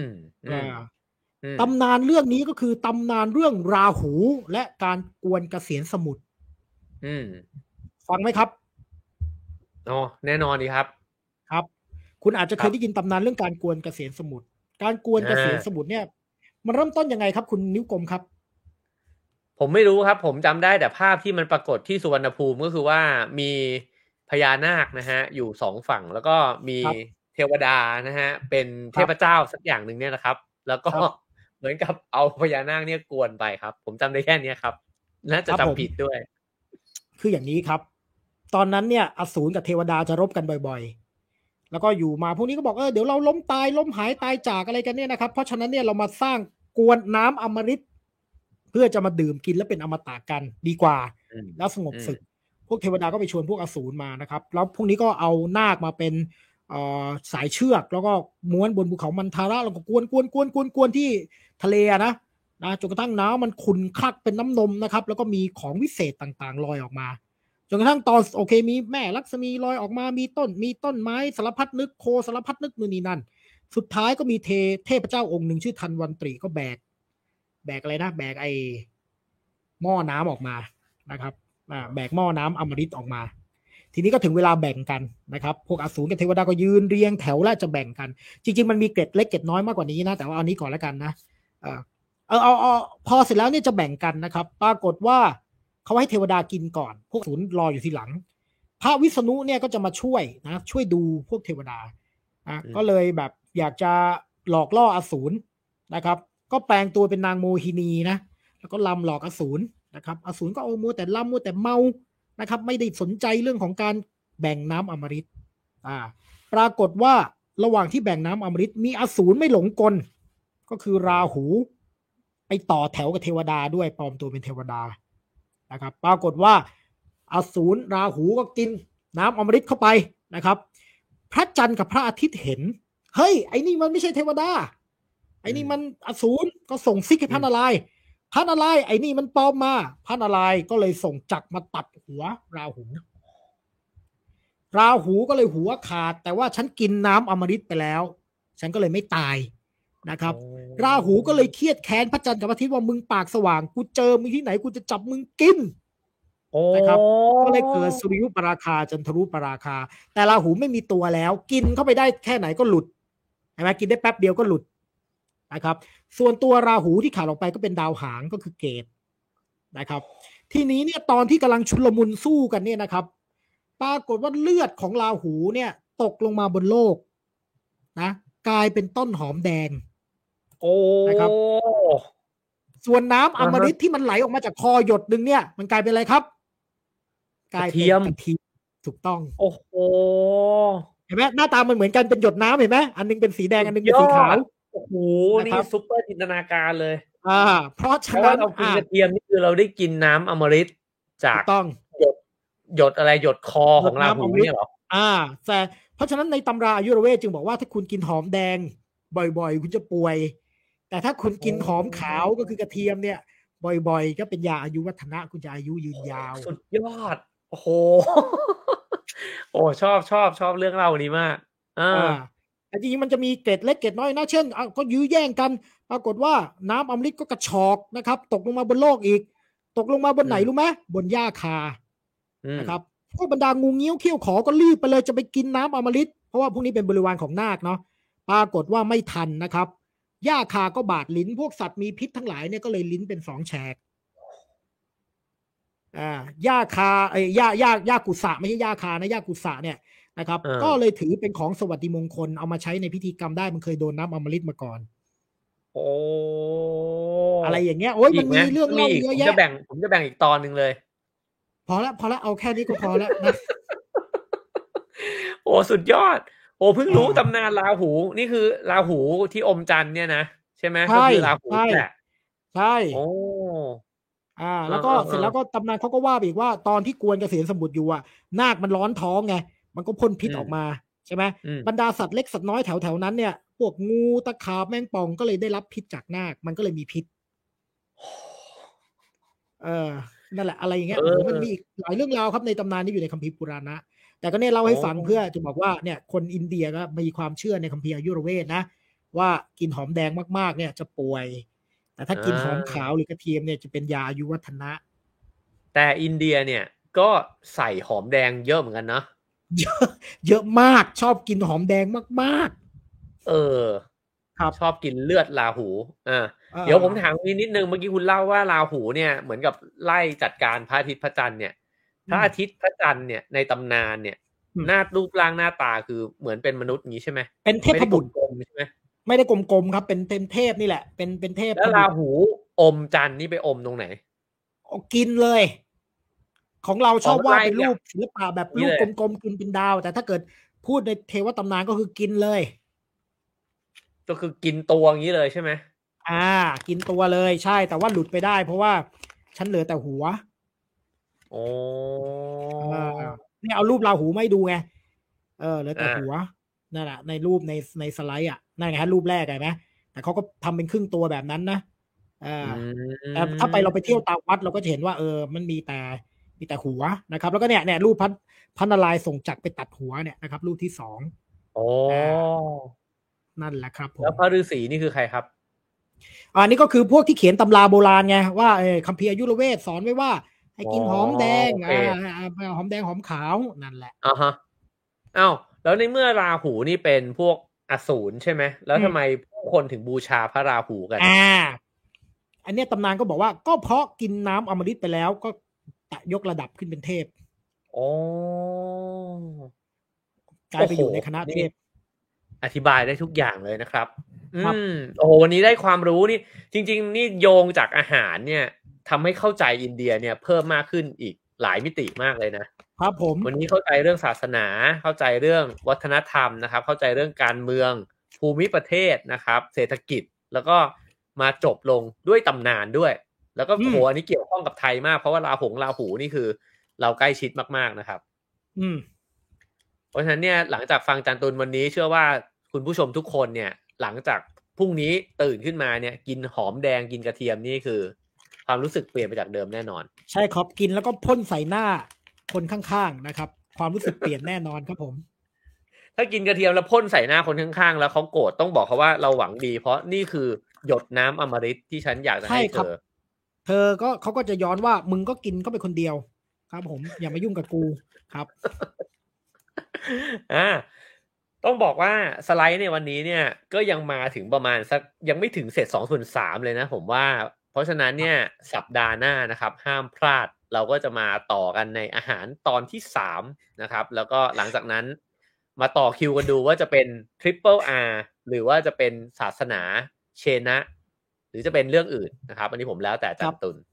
ครับผมครับอ่ะแล้วคุณกินอะไรนี่คุณกินอะไรหยดน้ำอมฤตหรืออะไรเนี่ยกินตลอดเวลาไม่ใช่ผมกินเยลลี่บีนกินทำไมครับแก้ง่วงแก้อะไรไปเรื่อยครับผม นี่บรรยายอยู่อย่างง่วงเลยเหรอครับผมเยลลี่บีนนี่แพงไหมครับก็อ่าคุณจะเข้าเรื่องแล้วใช่ไหมครับผม คุณจะเข้าเรื่องแล้วใช่ไหมครับเนี่ยครับคุณกินเครื่องดื่มชูกำลังหน่อยไหมครับเดี๋ยวผมส่งไปให้หน้าลองนะฮะหน้าลองครับอันนี้หน้าใสครับครับผมกินแล้วนี่เออน่าจะแบบว่าโอ้โหผมว่าน่าจะรสชาติเร้าใจยิ่งกว่าโยเกิร์ตนะครับครับผมอ่ะมาสู่ช่วงเวลาสำคัญครับผมใช่ครับก็คือวันนี้เราคุยกันแล้วว่าเราก็คิดว่าเราเราไม่ได้จะอ่าจะมาขอร้องคุณผู้ชมนะครับแต่ว่าเราจะมาขอกันตรงๆเลยครับผม ครับผมก็ใครที่ได้ดูนะฮะแล้วก็ได้รับความบันเทิงได้รับสติปัญญาไปนะครับแล้วก็คิดว่าจะนอนหลับฝันดีในคืนนี้นะฮะก็สามารถที่จะให้การสนับสนุนรายการเราให้ทำต่อไปได้ยาวๆได้นะครับตามเบอร์บัญชีแล้วก็ คิว อาร์ Code ที่ขึ้นอยู่บนหน้าจอนะเพราะว่าจันตุลจะต้องไปซื้ออะไรนะเยลลี่อะไรนะเยลลี่บีนเออเยลลี่บีนเนี่ยมากินครับผมครับแล้วก็ต้องไปหาชุดเชฟเนี่ยมาใส่ด้วยนะครับนี่เราจะไม่ลันทดใช่ไหมครับวันนี้คุณชงมาแบบเนี้ยครับผมคุณชงมาหวานเจี๊ยบเลยครับคุณคุณคุณจะคุณจะเอายังไงครับผมผมจะผมจะให้คุณเนี่ยพูดเหตุผลที่แท้จริงกับคุณผู้ชมแทนนะครับว่าทำไมคุณถึงคิดว่าเอ่อคุณต้องการการสนับสนุนจากคุณผู้ชมครับเอ่อคราวที่แล้วเนี่ยเราคุยกันไว้ว่าคุณก็อย่ายังรันทดไม่ใช่เหรอครับหมายถึงว่าที่เราคุยกับคุณผู้ชมไว้ครับ ผมผมรันทดยากมากเลยอ่ะผมผมแบบว่าผมแต่งเรื่องได้ไม่แนบเนียนเท่ากับที่คุณมีความสามารถนะครับโอ้โหคือสรุปก็คือมึงก็จะโยนมากูอีกแล้วเหรอครับผม แต่ว่าอ่ะอ่ะให้คุณเริ่มให้คุณเริ่มผมจะไม่แต่งเรื่องรันทดอะไรอีกแล้วนะครับแต่ว่าเพื่อให้มันเป็นชั้นเชิงและให้มันเป็นประโยชน์ผมก็จะพูดถึงบุญกุศลบ้างการให้ทานการอะไรอย่างเงี้ยในทางศาสนาเยอะๆนะครับเอาให้เคิร์มเลยนะครับแล้วผมจะไม่แต่งเรื่องราวพวกนี้ให้คุณฟังแล้วโอ้โหมันได้บุญมันช่างเป็นสิ่งประเสริฐล้ำเลิศอะไรเงี้ยนะครับเนี่ยอันนี้ก็เลยคิดว่าจะอาจจะทำให้แต่ละคนเนี่ยอาจจะอยากจะโอนเข้ามามากกว่าเพราะตอนแรกคุยกับเอไว้ต้นต้นก่อนที่เราจะเข้ามาไลฟ์เนี่ยเอเขาบอกว่าให้ขอตรงๆไปเลยคือใจนึงเนี่ยกูก็ไม่ใช่พระไงให้อยู่ๆกูพี่ครับพี่ครับพี่โอนให้ผมหน่อยนะครับเนี่ยมันมันดูไม่สภาพพระมึงเหมือนขอทานมึงเข้าใจไหมคือเราเนี่ยถ้าทำอ่ะมันไม่ขอทานมันก็มิจฉาชีพมันก็วนอยู่สองอย่างอ่ะมึงเข้าใจไหมอ่าก็คือให้เลือกให้เลือกว่าจะเอาพระหรือเอามิจฉาชีพหรือขอทานถ้าขอทานก็คือครับกรุณาโอนมานะครับผมผมไม่มีคือผมก็ไม่ถึงกับยากจนอ่ะผมก็มีมีการมีงานอยู่บ้างแต่ว่าการที่มีคนสนับสนุนเนี่ยมันก็ดีเพราะว่าค่าใช้จ่ายเนี่ยเดี๋ยวนี้คุณก็รู้ค่าไฟก็ขึ้นใช่ไหมเออค่าไฟก็ขึ้นแล้วตอนนี้เป็นไงแก๊สแก๊สก็ขึ้นเนี่ยค่อยมีเตาที่อะไรอยู่นะไอเตาหานั่นน่ะโอ้โหแม่งฉลาดคิดชิบหายนะครับเนี่ยก็จะมาช่วยเหลือกูอย่างนี้เหรอใช่ไหมแล้วเดี๋ยวค่าน้ำมันก็ขึ้นรถลาก็พอค่าน้ำมันคือค่าน้ำมันขึ้นอย่างเดียวเนี่ยทุกอย่างจะขึ้นหมดขนส่งใช่ไหมมันเป็นมันเป็นสิ่งที่กระจายทุกอย่างอ่ะนะพอปุ๊บอุปโภคบริโภคก็จะขึ้นข้าวสารก็จะขึ้นมาม่าก็จะขึ้นเออไอ้พวกเนี้ยมันอืมคือถ้ามันยังคงเป็นแบบนี้ไปเรื่อยๆเนี่ยคุณผู้ชมก็จะเห็นพวกเราเนี่ยค่อยๆแห้งผอมแห้งแรงน้อยอีกหน่อยเราจะอาจจะอาจจะเปิดไมค์มาแล้วก็บอกเอออาจารย์ตุลวันนี้มีอะไรมาเล่าบ้างครับใช่ไหมแล้วคุณคุณก็จะตอบว่าเอ้ยพอดีไม่ค่อยมีเสียงก็อะไรไม่มีข้าวกินหิวมากเลยฟังได้ชัดไหมเนี่ยรู้ใช่ไหมว่าพูดว่าอะไรเนี่ยเนี่ยครับแล้วเราจะแบบแล้วเราก็เกรงใจคุณผู้ชมว่าคุณผู้ชมก็จะได้ยินเสียงเราเนี่ยไม่ชัดถ้อยชัดคำเราพูดพูดก็เสียงก็จะขาดหายไปเลยแบบนี้วันนี้เราจะคุยกันเรื่องอาหารอินเดียตอนที่สามแล้วอาหารคุยแล้วเหรอจำไม่ได้เพราะไม่ได้กินอะไรเลยหิวมากเลยเปิดคลิกขึ้นมาก็หิวหิวกินน้ำย่อยก็หลั่งอ้อยเนี่ยน้ำย่อยกัดกระเพาะหมดแล้วเนี่ยออกไปซื้อแก๊สก็ตังค์ไม่พอเลยไม่ได้กินข้าวเลยไม่ไหวจะออกไปจากบ้านเก้าสองเก้าก็หมดแรงแล้วไม่รู้จะไปยังไงใช่ไหนมึงว่าจะไม่รันทดไง อันนี้ยิ่งกว่าเดิมอีก อันนี้คือเราเราจำลองเหตุการณ์ให้ดูนะครับว่าถ้าเราไม่ได้รับการสนับสนุนจากคุณผู้ชมเนี่ยโอ้โหคือไอ้เราลำบากมันไม่เป็นไรหรอกแต่เราเกรงใจใช่ไหมครับครับบอกว่าเสียงเสริมมันจะไม่ชัดเรี่ยวแรงมันจะไม่มีแล้วเมื่อกี้เนี่ยที่สัญญาณอินเทอร์เน็ตของคุณกระตุกเนี่ยเห็นไหมเริ่มแล้วนะคุณไม่ได้ใช้ตัวท็อปของอินเทอร์เน็ตเพราะคุณจ่ายไม่ไหวใช่ไหมใช่ใช่ผมต้องไปไปลดไอ้เจ้าไอ้เนี่ยแพ็กเกจของมันลงบอกว่าผมขอแบบประหยัดสุดเลยเพราะทุกวันนี้เนี่ยแต่ก่อนเนี่ยเติมน้ำมันเนี่ยโอ้โหเต็มถังนี่มันก็ประมาณสักผมว่าสักพันกว่าบาทอ่ะเดี๋ยวนี้มันพุ่งไปเกือบ สามพัน น่ะเราก็ต้องมาลดค่าเน็ตนะฮะตอนแรกๆที่เห็นเสียงผมหายไปเห็นภาพกระตุกเห็นเสียงกล้องเนี่ยมันก็มาจากน้ำมันแพงแก๊สแพงเนี่ยแหละใช่ไหมครับเพราะฉะนั้นเนี่ยมันก็เป็นความจำเป็นจริงๆนะครับเพราะว่าผมผมไลฟ์เนี่ยผมก็ต้องใช้อินเทอร์เน็ตเนาะใช้ฟงใช้ไฟนะครับแล้วก็นั่นแหละมันมันก็มีค่าใช้จ่ายอะไรที่เรามองไม่เห็นอีกเยอะมากๆนะครับแล้วบางทีเนี่ยคนบอกเฮ้ยคุณก็ประหยัดสิคุณก็อย่าไปกินกาแฟแก้วละร้อยกว่าบาทสิอย่าไปใช้ชีวิตให้มันหรูนักสันดานคุณจะมีความสุขไม่ได้เหรอใช่ไหมครับก็คือเอออย่างนั้นแหละเพราะฉะนั้นเนี่ยนะครับผมก็พยายามแล้วที่จะประหยัดแต่ว่าผมก็ต้องมีชีวิตด้วยนะครับแล้วผมก็คิดว่า เราก็จะไม่รีดเลือกจากปูหรอกนะครับท่านใดที่มาชมมาฟังแล้วไม่มีก็ไม่ว่ากันเข้าใจเห็นใจแต่ท่านไหนที่โอ้โห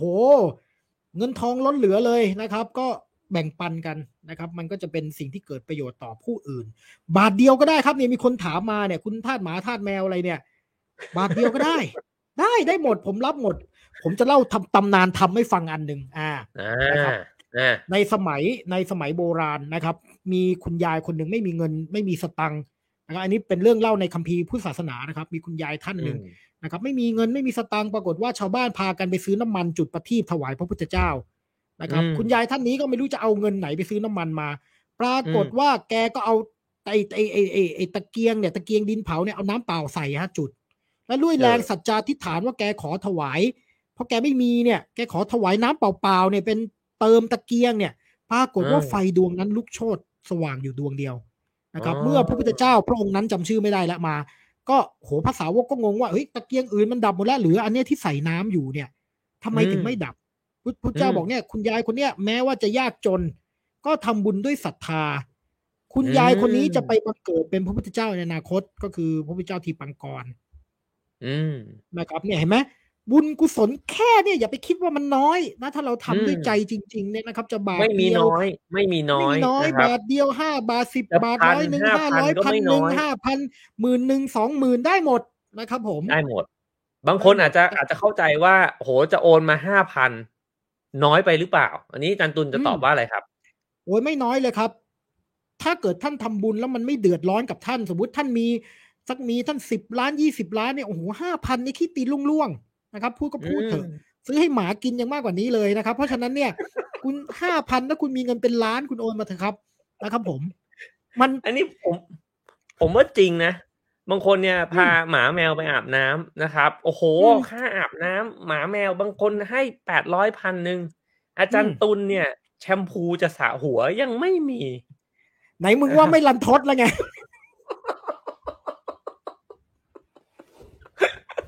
ผมเปรียบเทียบผมเปรียบเทียบไงใช่ไหมเอออ่ะไม่ก็จริงๆทำไมเขาบอกผมให้เลขอ่ะผมให้เลขตรงไหนเหรอผมอยากรู้เก้าสองเก้านี่คือคุณคุณอะไรคุณคุณทำอะไรเออนั่นดิทำไมคุณวีรยุทธ์เอาเลขเก้าสองเก้ามามาจากไหนอะครับครับผมอ่ะแล้วเขาบอกว่าสิ้นเดือนแล้วอ่ะตอนนี้มันสิ้นเดือนแล้วคุณยังไงคุณจะมีสมนาคุณให้โชคอะไรคนหรือเปล่ากูลืมไปแล้วนะเนี่ยตกลงให้ต้องให้โชคใช่ไหม เอามาอาจารย์ตุลนี่เป็นทุกอย่างนะครับเป็นทุกอย่างอันนี้มันวันที่เท่าไหร่แล้วยี่สิบกว่าแล้วใช่ไหมยี่สิบสองแล้วใช่ไหมอ้าวจริงๆก็เห็นใจคุณผู้ชมนะนี่มันก็ปลายเดือนแล้วนะครับเพราะฉะนั้นก็เราเห็นใจจริงๆก็เอาตามสะดวกนะครับไม่จำเป็นจะต้องมาเอ่อลำบากกันนะครับเพราะเราสองคนนะฮะแต่สนับสนุนเราก็จะดีใจเรายังมีอีกรอบหนึ่งก่อนก่อนหวยออกไม่ใช่เหรอถ้าเราวันพุธหน้าคุณโบบอกว่าเอ๋บอกว่าเดินเก้าสองเก้าก็ล้มอ๋อเดินเก้าสองเก้าก็ไม่มีแรงแล้วโอ้โหครับผมเดี๋ยวนี้คุณผู้ชมของเราแอดวานซ์นะครับสามารถจับคำพูดมาแปลงเป็นตัวเลขได้แล้วครับผมอ๋อโอเคหวยเนี่ยเดี๋ยวเอาไว้งวดหน้าดีกว่าไอ้ไม่หมายถึงว่ารอบวีคหน้าเพราะว่าวีคเนี่ยมันยังมียังมีอีกตอนนึงก่อนสิ้นเดือนได้กว่าเนาะอ่าถ้าเกิดเราให้ตอนนี้ปุ๊บเนี่ยดูลืมแต่ถ้าให้โอ้โหแบบกระชั้นกระชั้นเนี่ยคิดว่าน่าจะน่าจะดีกว่านะครับผมเออจริงจริงจริงอ่ะโอเคครับผมก็วันนี้นะฮะก็ถือว่าน่าจะอิ่มหนำสำราญกับความรู้นะครับแต่ว่าอาหารอินเดียยังไม่จบแน่นอนแล้วก็สักวันใดวันหนึ่งเราก็จะพาไปกินอาหารกันจริงๆเลยนะครับถ้ายิ่งอยากเห็นอันนั้นเนี่ยมีญาตินะครับมีพ่อแม่นะฮะให้ไปบอกเขาว่ามีผลิตภัณฑ์อะไรก็มาเป็นสปอนเซอร์รายการนี้ เราจะได้มีตังค์เนี่ยไปจ้างตากล้องนะครับแล้วก็ไปถ่ายทำรายการกันให้มันสนุกสนานมากกว่านี้ขึ้นอีกใช่ไหมครับอาจารย์ตุลครับผมคือคือผมคิดว่าคนก็เริ่มอยากจะแบบเห็นพวกเราอาจจะแบบออกไปข้างนอกบ้างก็คือเอ๋เนี่ยเขาเสนองี้ผมเล่าให้คุณผู้ชมฟังเนาะเขาคุยว่าเฮ้ยเราคุยเรื่องอาหารอินเดียเราไปเลยไหมไปที่ร้านอาหารอินเดียเลยแล้วเราก็แบบหาคนถ่ายอ่ะแล้วเราก็คุยกันเลยกินมีให้ดูจริงๆเลยอะไรเงี้ยก็สนุกนะได้กินจริงๆด้วยแต่เผอิญว่าไปร้านเขาก็ต้องมีเงินจ่ายเขาไงอย่างที่หนึ่ง นะครับสองก็คือตากล้องต้องจ้างไงไม่ได้มีเองนะครับไม่ได้ถ่ายไปด้วยกินไปด้วยอย่างเงี้ยไม่ไม่ทำไม่เป็นนะครับเพราะฉะนั้นเนี่ยก็เลยต้องต้องใช้ค่าใช้จ่ายทีนี้ถ้าเกิดว่ามีคนสนับสนุนนะครับก็จะดีมากส่วนเรื่องสปอนเซอร์เนี่ยอย่างแรกมึงจ้าง เอ อี ก่อนเถอะครับนะครับผม เราก็คาดหวังเพราะเรารู้ว่าคุณผู้ชมเนี่ยนะฮะเป็นโหคนที่มีงานมีการกันทั้งนั้นนะครับถ้าเกิดว่าพ่อแม่พี่น้องมีทำซีองซีอิ๊วน้ำปลานะฮะเราก็จะมาตั้งวางไว้บนโต๊ะนะครับได้เลยได้เลยมีอะไรมาเนี่ยได้เลยแปะหูแปะตานี่เราอาจารย์ตูนยินดีนะครับแปะได้หมดได้หมดทุกอย่างคุณจะเข้าเป็นแผ่นกอเอี้ยจะเป็นยาแก้ปวดจะเป็นน้ำปลาซีอิ๊วทิชชู่อะไรได้หมดนะครับยาแก้ไข้แก้ปวดอะไรเงี้ยผมพวกคุณเอ๋ยินดีไม่ใช่กูมึงนั่นแหละนะครับยินดีรับสปอนเซอร์ทุกรูปแบบครับผมใช่ครับถ้าสปอนเซอร์เข้ามาสปอนเซอร์เข้าปุ๊บเราออกทันทีเราจะออกไปถ่ายทำนอกสถานที่ถ้ามีสปอนเซอร์เป็นแบบสายการบินเราจะบินไปถ่ายที่อินเดียกันเลยอ่าอ่าเอาเอาสิเอาเลยเออนะครับอ่าถ้าอยากนะครับก็เรียนเชิญนะครับแล้วเราจะได้พบกับรายการที่หฤหันมากไปกว่านั้นอีกจะไปเห็นอาจารย์ตุลเนี่ยโหชี้นู่นชี้นี่เนี่ยอย่างสมจริงเลยอันนี้สมจริงครับผมนะครับสัมผัสกันจริงๆเลยได้ครับผมโอเคโอเคครับวันนี้เราก็จะเข้าสู่ช่วงปิดท้ายรายการนะครับก็อาจารย์ตุลก็จะกล่าวอำลาอะไรนะฮะก่อนที่เราจะให้พรก่อนนอนกันเชิญครับใช่ครับผมก็แน่นอนครับวันนี้อาจจะมีข้อมูลที่ผิดพลาดนะครับหรือว่าอะไรเพราะบางทีบางเรื่องเนี่ยผมก็เตรียมไว้ตั้งแต่ที่ที่แล้วมันก็ลืมบ้างหรือบางอันก็มาจากความทรงจำมันก็อาจจะไม่เป๊ะซะทีเดียวนะครับไม่ได้ไม่ได้ไม่ได้เปิดตำราไปพูดไปเนาะเพราะฉะนั้นเนี่ยก็อาจจะมีสิ่งที่ผิดพลาดนะครับหรือผมอาจจะเสียดสีอาจจะเน็บแนมจากอะไรต่างๆเนี่ยนะครับอันนี้ก็ต้องขออภัยนะครับถ้าคุณผู้ฟังผู้ชมรู้สึกไม่พอใจก็ต้องขออภัยไว้ด้วยนะครับก็กราบขอขมาลาโทษไว้ณที่นี้ครับกราบหนึ่งกราบสองกราบสามครับด้วยรักและเมตตาครับท่านผู้เจริญซึ่งมากไปด้วยปัญญาทุกท่านครับนิพพานังปรมังสุขขังครับผมครับผมก็เช่นกันนะครับวันนี้ผมก็อาจจะมีถ้อยคำอะไรไม่เหมาะสมนะครับแล้วก็บางคำที่สมควรจะรู้แต่ว่าผมก็อาจจะไม่รู้ด้วยสติปัญญาที่มีน้อยนิดเกินไปนิดนะครับเช่นคำว่าดีปรีใช่ไหมครับแต่เมื่อกี้ผมดีใจมากนะครับที่มีเพื่อนๆคุณผู้ชมหลายท่านเนี่ยเป็นเพื่อนผมนะครับก็คือไม่รู้จักไปด้วยกันก็รู้สึกอุ่นใจขึ้นนิดหนึ่งนะครับแล้วก็ถ้าเกิดว่ามีถ้อยคำอันใดไม่เหมาะสมก็ต้องกราบขออภัยมาณที่นี้ด้วยเช่นกันนะครับกราบหนึ่งครับกราบสองกราบสามนะครับก็ขอให้มีความสนุกสนานนะฮะแล้วก็มีสติปัญญากันแบบผ่องแผ้วกันโดยทั่วหน้าครับผมเราจะอวยพรกันให้ส่งคุณผู้ชมเข้านอนกันครับแน่นอนครับผมก็เป็นกรอนอำนวยพรแด่ทุกค่ำคืนนะครับที่เราจะได้พบกันนะครับผมขออนุญาตเป็นผู้เริ่มต้นนะครับบทประพันธ์อันแสนไพเราะนี้นะครับก่อนที่ท่านจะหลับไปในคืนนี้เรียกแท็กซี่ทุกทีจอดตรงหน้ารีบโบกไปสวรรค์คันไลลาคันไลลาแปลว่าอะไรก็เยื้องญาติไปแล้วลาไปแล้วคันไลก็แปลว่าไปแล้วแล้วกลับมาดูนิ้วกลมดมโรตีโอ้โหจบเลยไหมจบเลยกำลังสวยเลยอีกบทนี่อีกบทนึงโอ้โหนี่เราแต่งกันเก่งขึ้นเรื่อยๆนะมึงมึงคิดเองใช่ไหมแต่งเก่งขึ้นเรื่อยๆเนี่ยมึงบอกเองไม่ได้ของแบบนี้มึงต้องให้คนอื่นบอกแล้วผมอ่าเมื่อกี้อะไรนะนิ้วกลมดมโรตีแล้วใช่ไหมอ่าคุยเรื่องกินแสนสุขสนุกสนานเรื่องอาหารหอมกระเทียมมาเรลลี่โอ้โหทั้งต้มทอดผัดแกงกำลังดีโอ้โหคุณนี่เก่งจริงอ่า